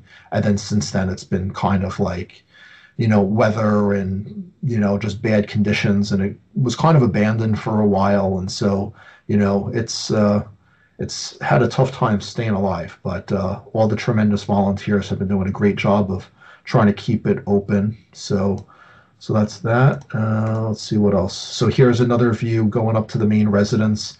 There was a side entrance uh, that you can go in. I think the uh, the kitchen was located through here, if I'm not mistaken. So um, it, it's you know if, if you wanted to take photos there and turn them into black and white, if you're looking for some some cool shots, this is the place to be.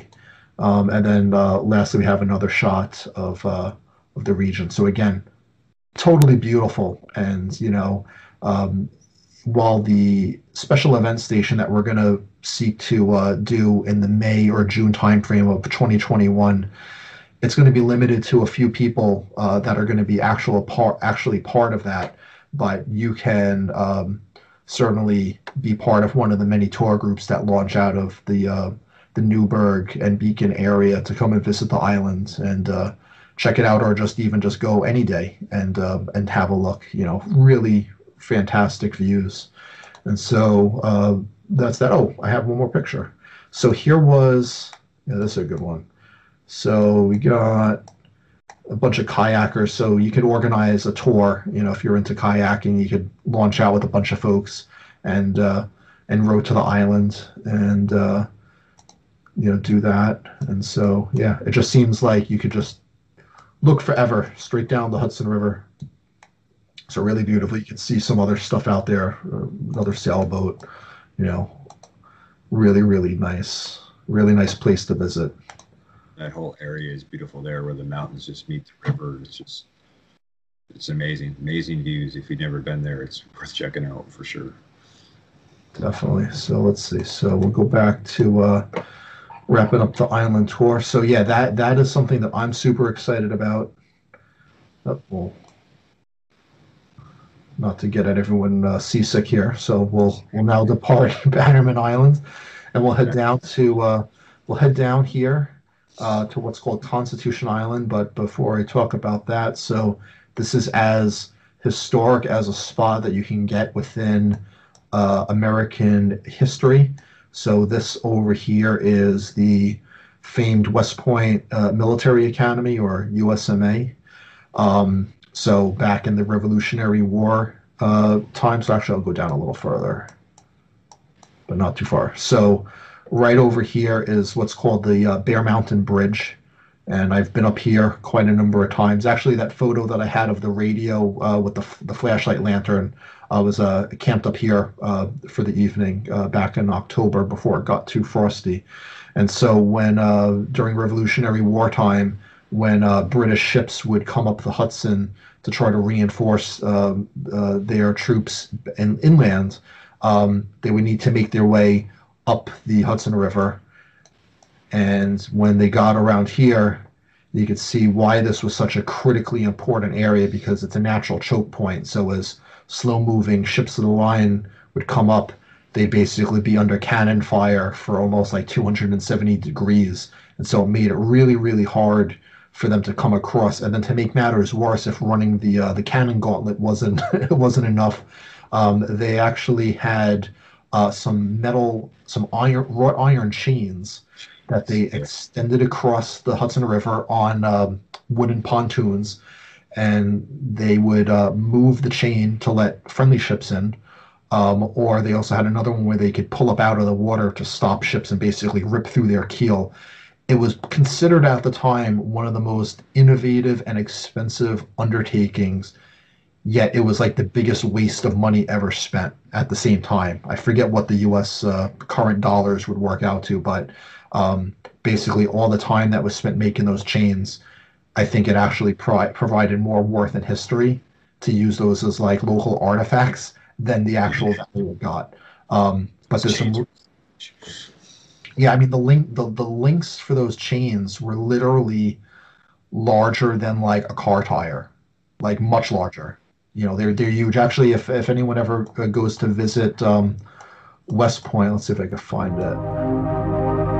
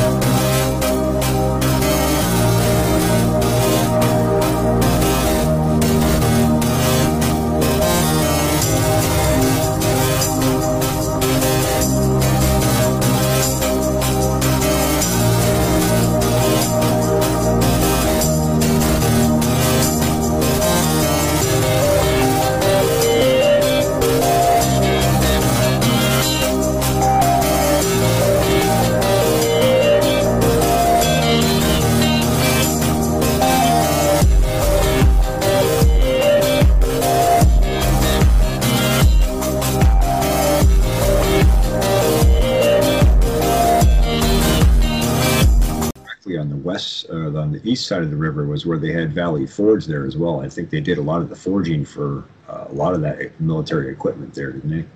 Yeah. Um, so right here is a uh, one of the many monuments that you'd find at West Point, and uh, these uh, there's a chain that goes around this, and that's uh, all the you know it's from links from from that. So uh, I could talk on and on about a, a lot of the history. So there's that, and then what you're talking about, CJ. Let's see. So we're in. So we got to actually go up to Beacon. So there was something called. Um, the foundry up Yeah. at. Yeah. Let's see if I can find it. Actually, did a uh, an estimate on putting a security system in at that foundry. Oh, actually, I'm sorry. I went the wrong way. That's down in Cold Spring is where I wanted to go. Yeah, so down in down in Cold Spring, there's Foundry Cove, where they. Uh, that's actually a really cool spot to go and uh, take a little day trip and, and walk around the grounds. So there was Foundry where they they uh, you know melted and uh, smelted and did all that type of stuff uh, for the ironworks, and then there were some cannons and things that were pretty famous. They'd they'd make them down here in the foundry, um, and then they bring them up to a place over here where you pass you pass through an underpass and you could they used to do target practice with these rifled cannons. And you can sometimes see some like uh, what looks like rusty uh, rusty stuff up in the hills. And so they used to shoot these at the, at the uh, side of the mountain. So so much cool stuff there. But anyway getting back on point um, we come back up to Constitution Island. So Constitution Island was also considered one of the earliest defense points of uh, uh, the Revolutionary War, where they also had dragged across much smaller chains. And uh, the island itself is interesting because, as we could see on the right-hand side of the, uh, the, or I should say, the eastern side of the Hudson River, is um, a marshland and the island. But technically speaking, Constitution Island, for what is considered the real island, that is the only part of West Point uh, Military Academy, which is actually a lot bigger than people think. It's roughly about that big. So it, it takes up a lot of space. The cadets are always doing uh, maneuvers, you know, back uh, all over here. Um, but uh, this is actually considered part. So if, if you uh, were on a kayak or something, technically you're on mil- U.S. military property, not a place where you accidentally want to be. But they're, they're pretty they're pretty cool about it, and you can see some of the uh, stuff that they have there for various Yeah. uh, reasons.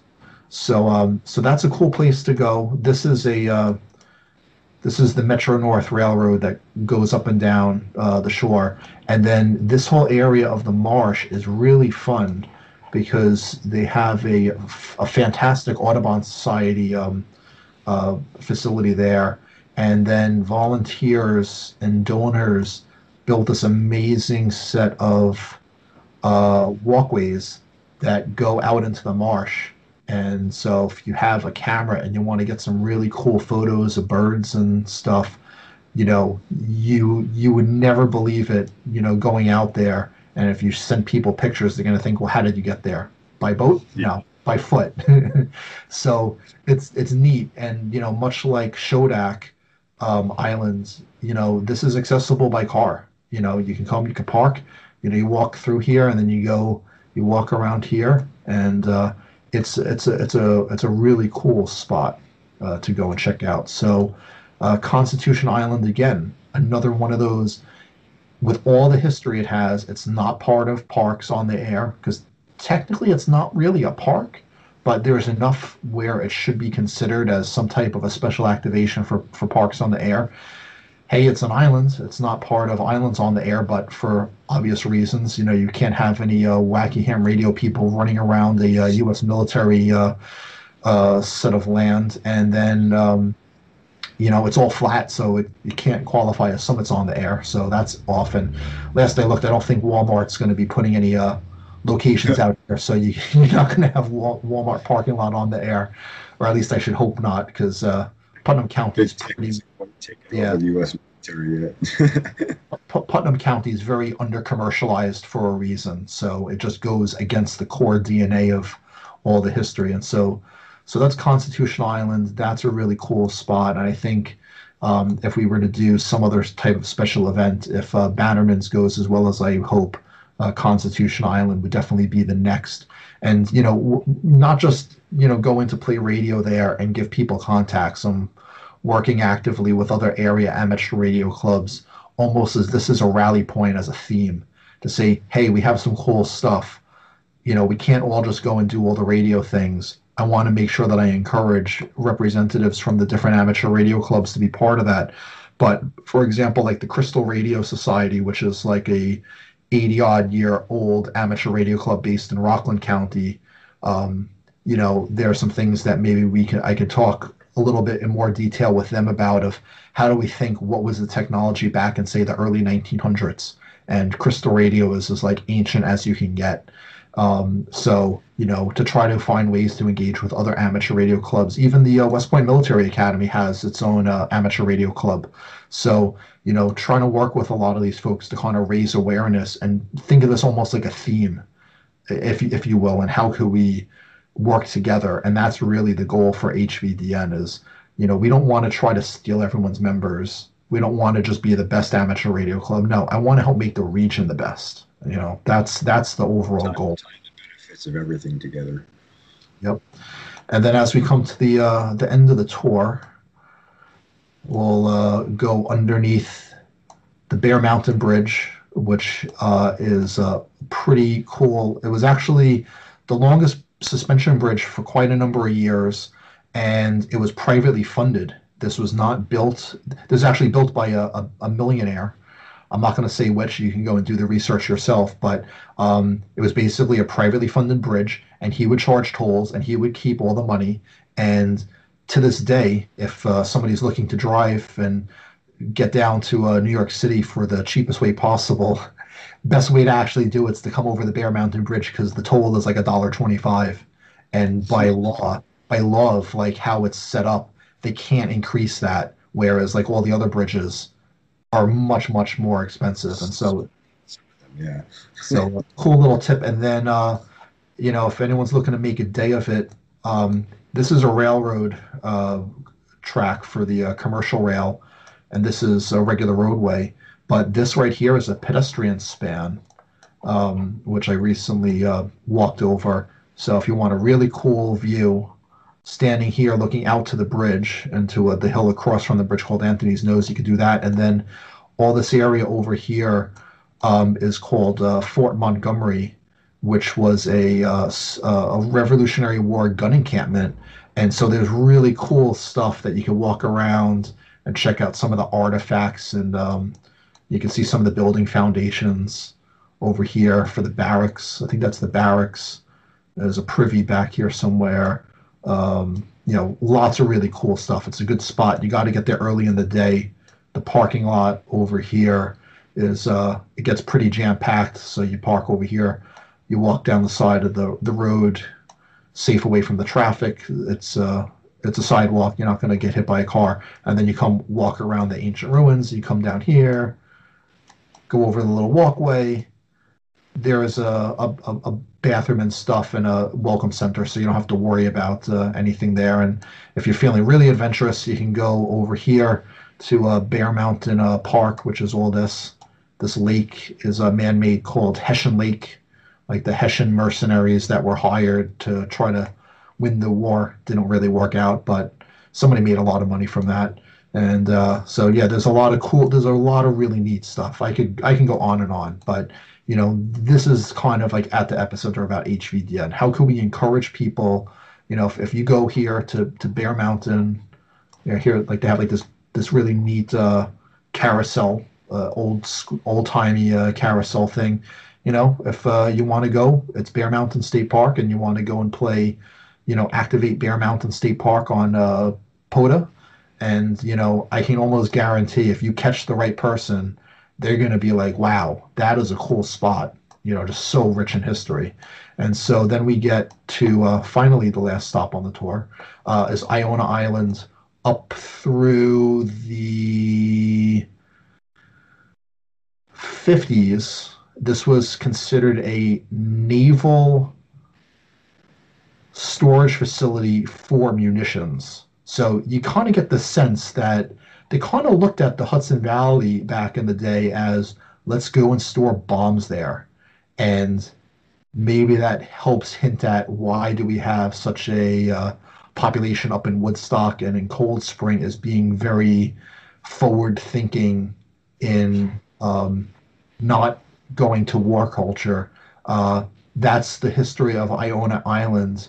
And after 1974, it was added to the National Historic Register, and now it is a really fantastic uh, nature preserve and uh, all around great place to go. You could get a sense for, you know, some of the uh, the roadways and things that they had to transport, uh, you know, munitions. It was easy to store big uh, big stuff like that up here, up up the Hudson, because at the time the um, the U.S. Navy had their shipyards down in Brooklyn, so it was you know you don't store the bullets next to the ships, so you know they located them pretty safe up here. And so Iona Island is also very interesting, where again you notice a theme. There's all these really interesting historic islands and great places to go and spend time with the family and do stuff. Yet it qualifies for parks on the air It doesn't qualify for islands. You can take a look back at my article i did all the research you know to see like what has what um, you know status and stuff but you know those are just six examples you know of the islands. Those are the only technical islands if we zoom out along the hudson um, you know that that really count. And so you know it's it goes up quite a ways you know and so those are six things and I, I feel like they don't get as much press as they as they probably should and so we'll see how bannerman's goes and and then we'll go from there.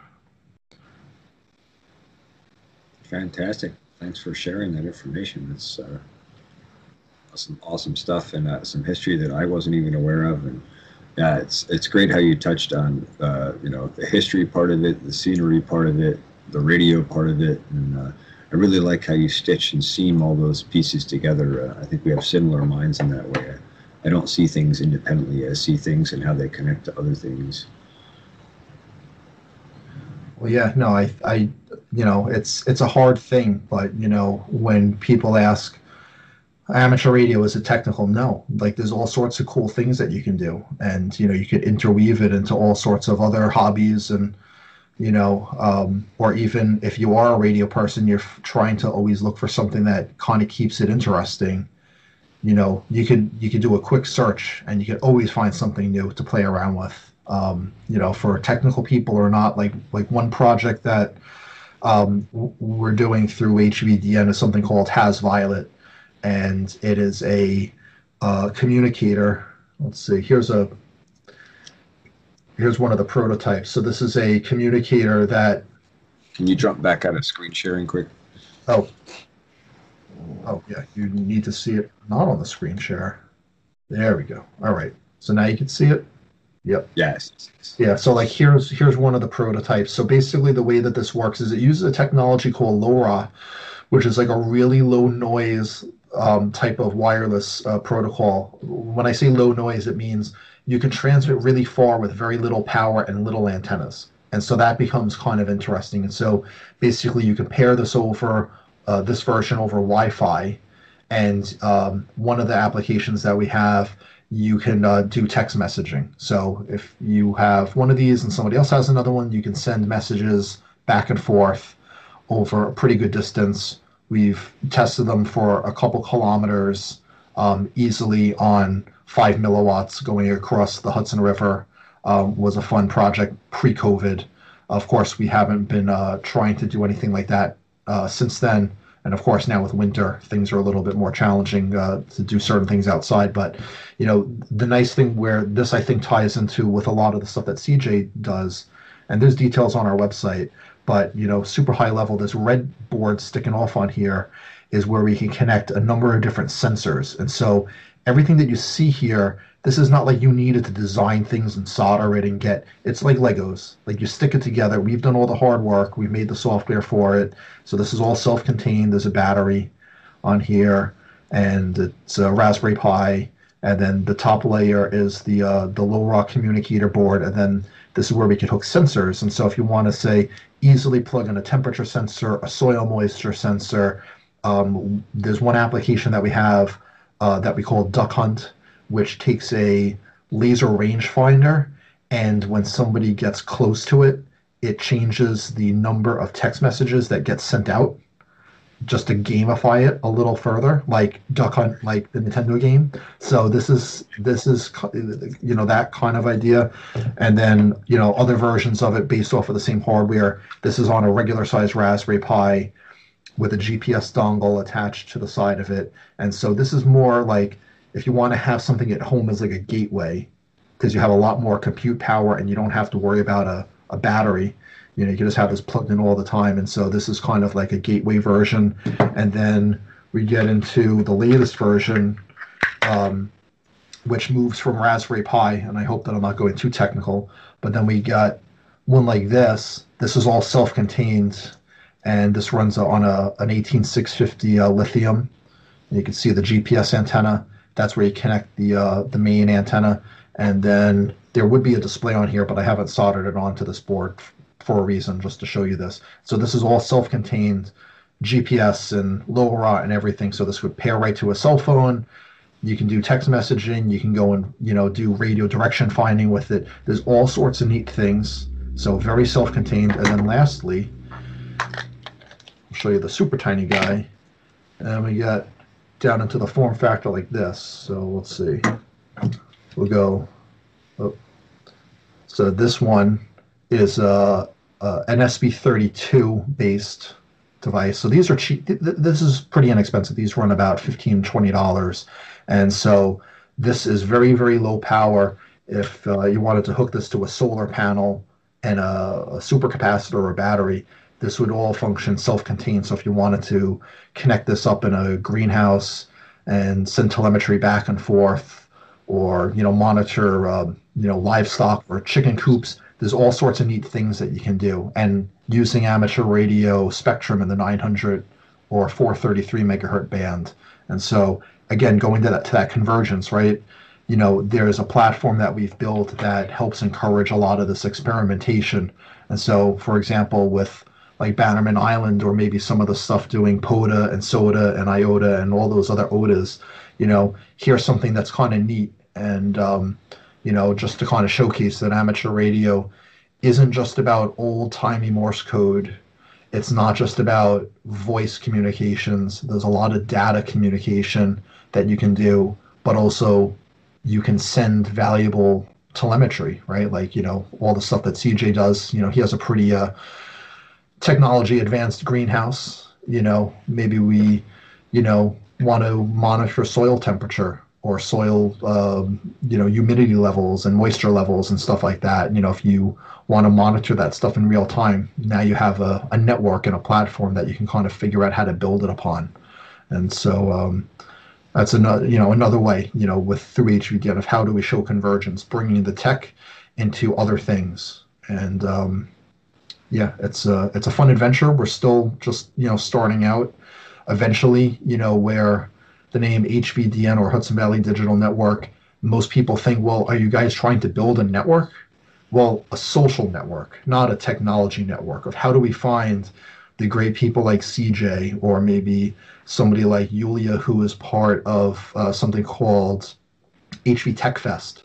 Um, you know, there's a lot of people that do similar things but we need a common theme to work together. And so that's really one of the goals with HVDN is to kind of create more of that social network.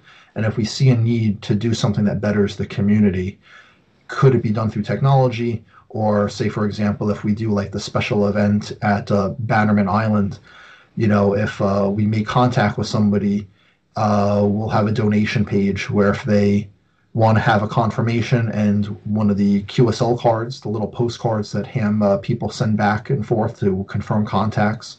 We'll have a special uh, series of cards made to commemorate the occasion.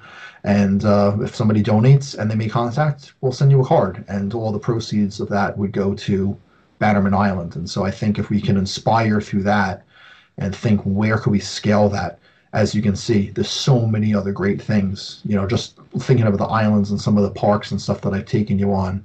You know, once I think other organizations and nonprofits learn about how we could add exposure, I think it's actually going to open the floodgates up. And so it's an exciting time.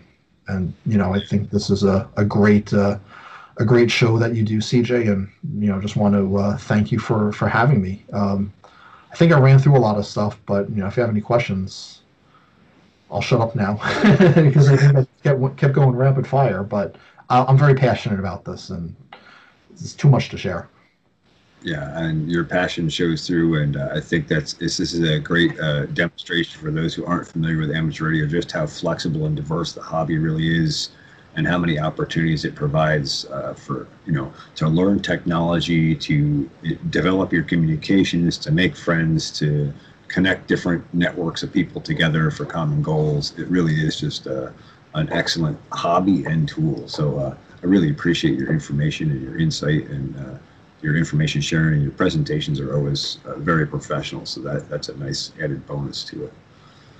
Well, thanks again for all the encouragement, encouragement and, uh, and positive words, CJ. And yeah, if anyone wants to, you know, learn a little bit more, you can check out our blog on the HVDN website. You know, CJ, I guess I'll share the links, uh, you know, embedded in the uh, the video. But uh, you know, definitely check us out. You know, we encourage people locally to become members if they would like to. But funny enough, we actually have more supporting members that are not in the area just because they appreciate a lot of the content and what we're doing.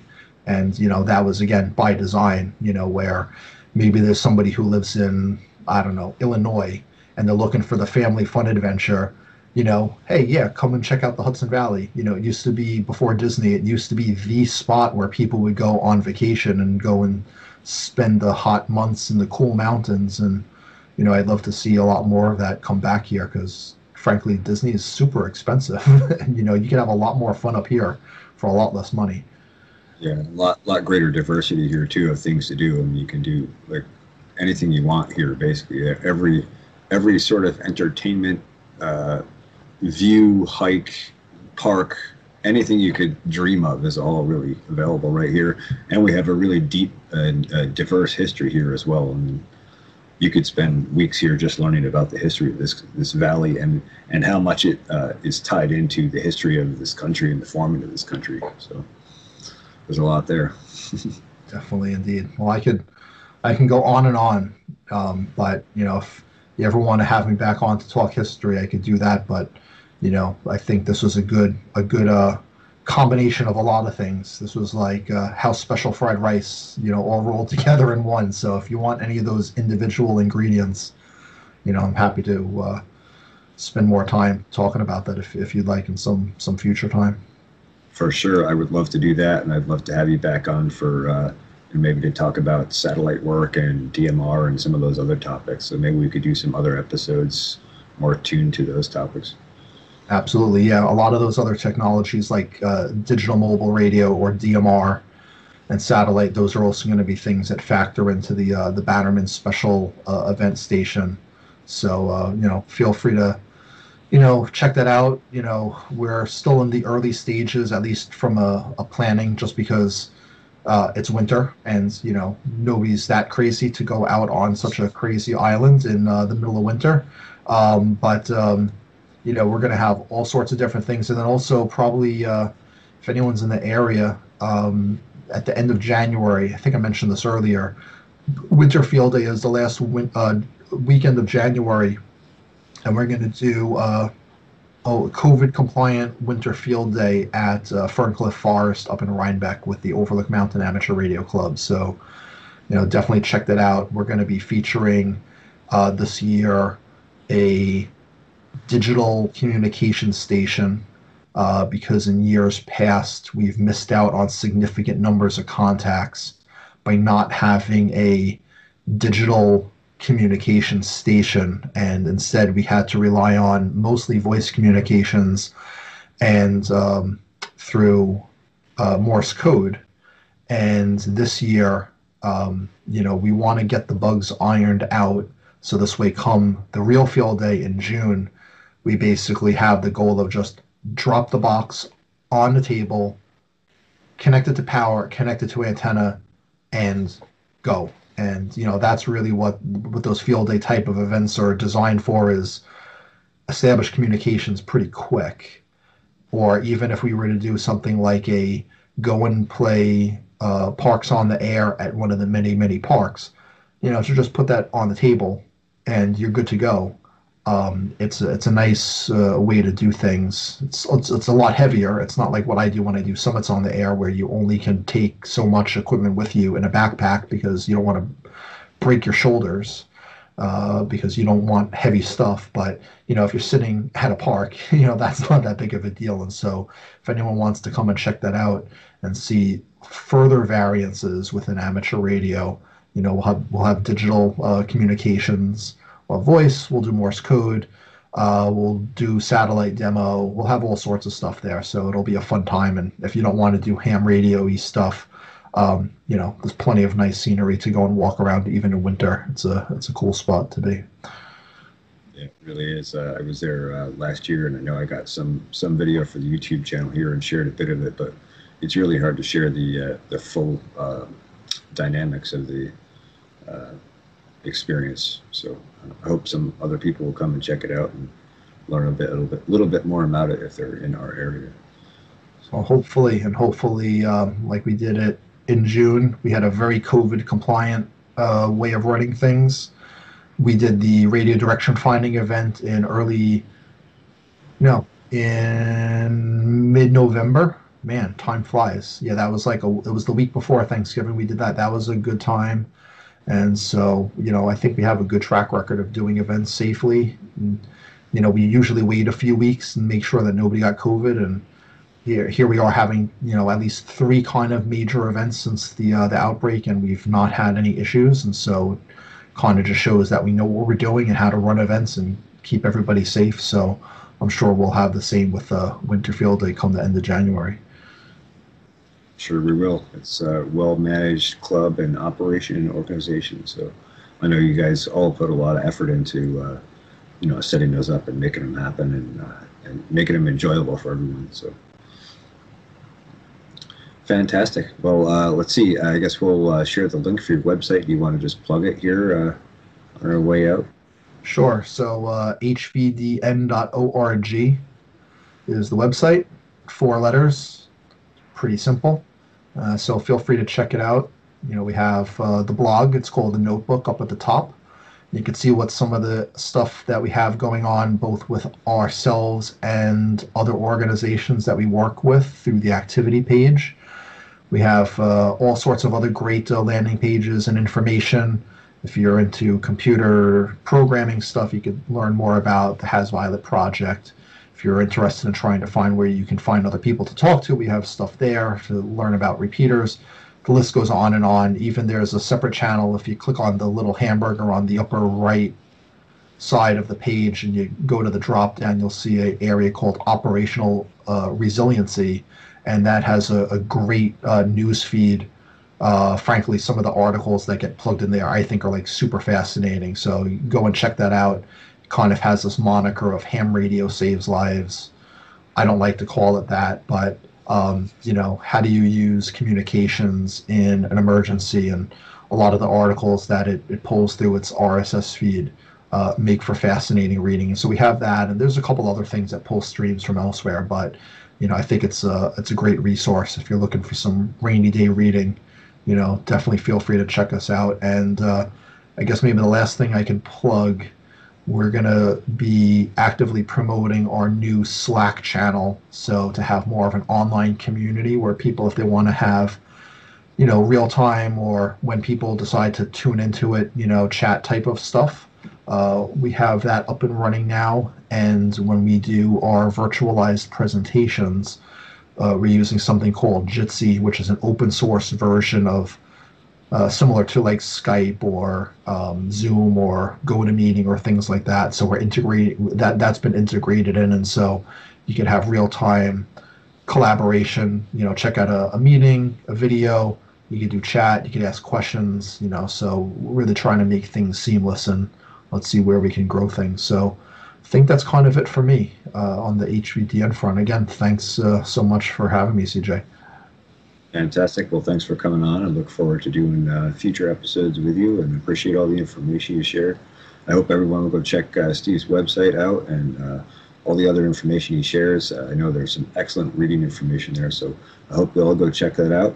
With that, uh, we're going to come to a close here. Thanks for listening to or watching Comrades in Farms here on Truth Frequency Radio, iHeart, TuneIn, and TalkStream Live, as well as the Farmacy Seeds Network. And the full episode of this will be available on the YouTube channel.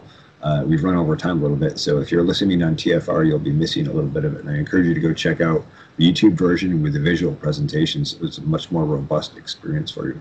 Thanks everyone for listening to Comrades in Farms. We'll see you again next week. Have a great night.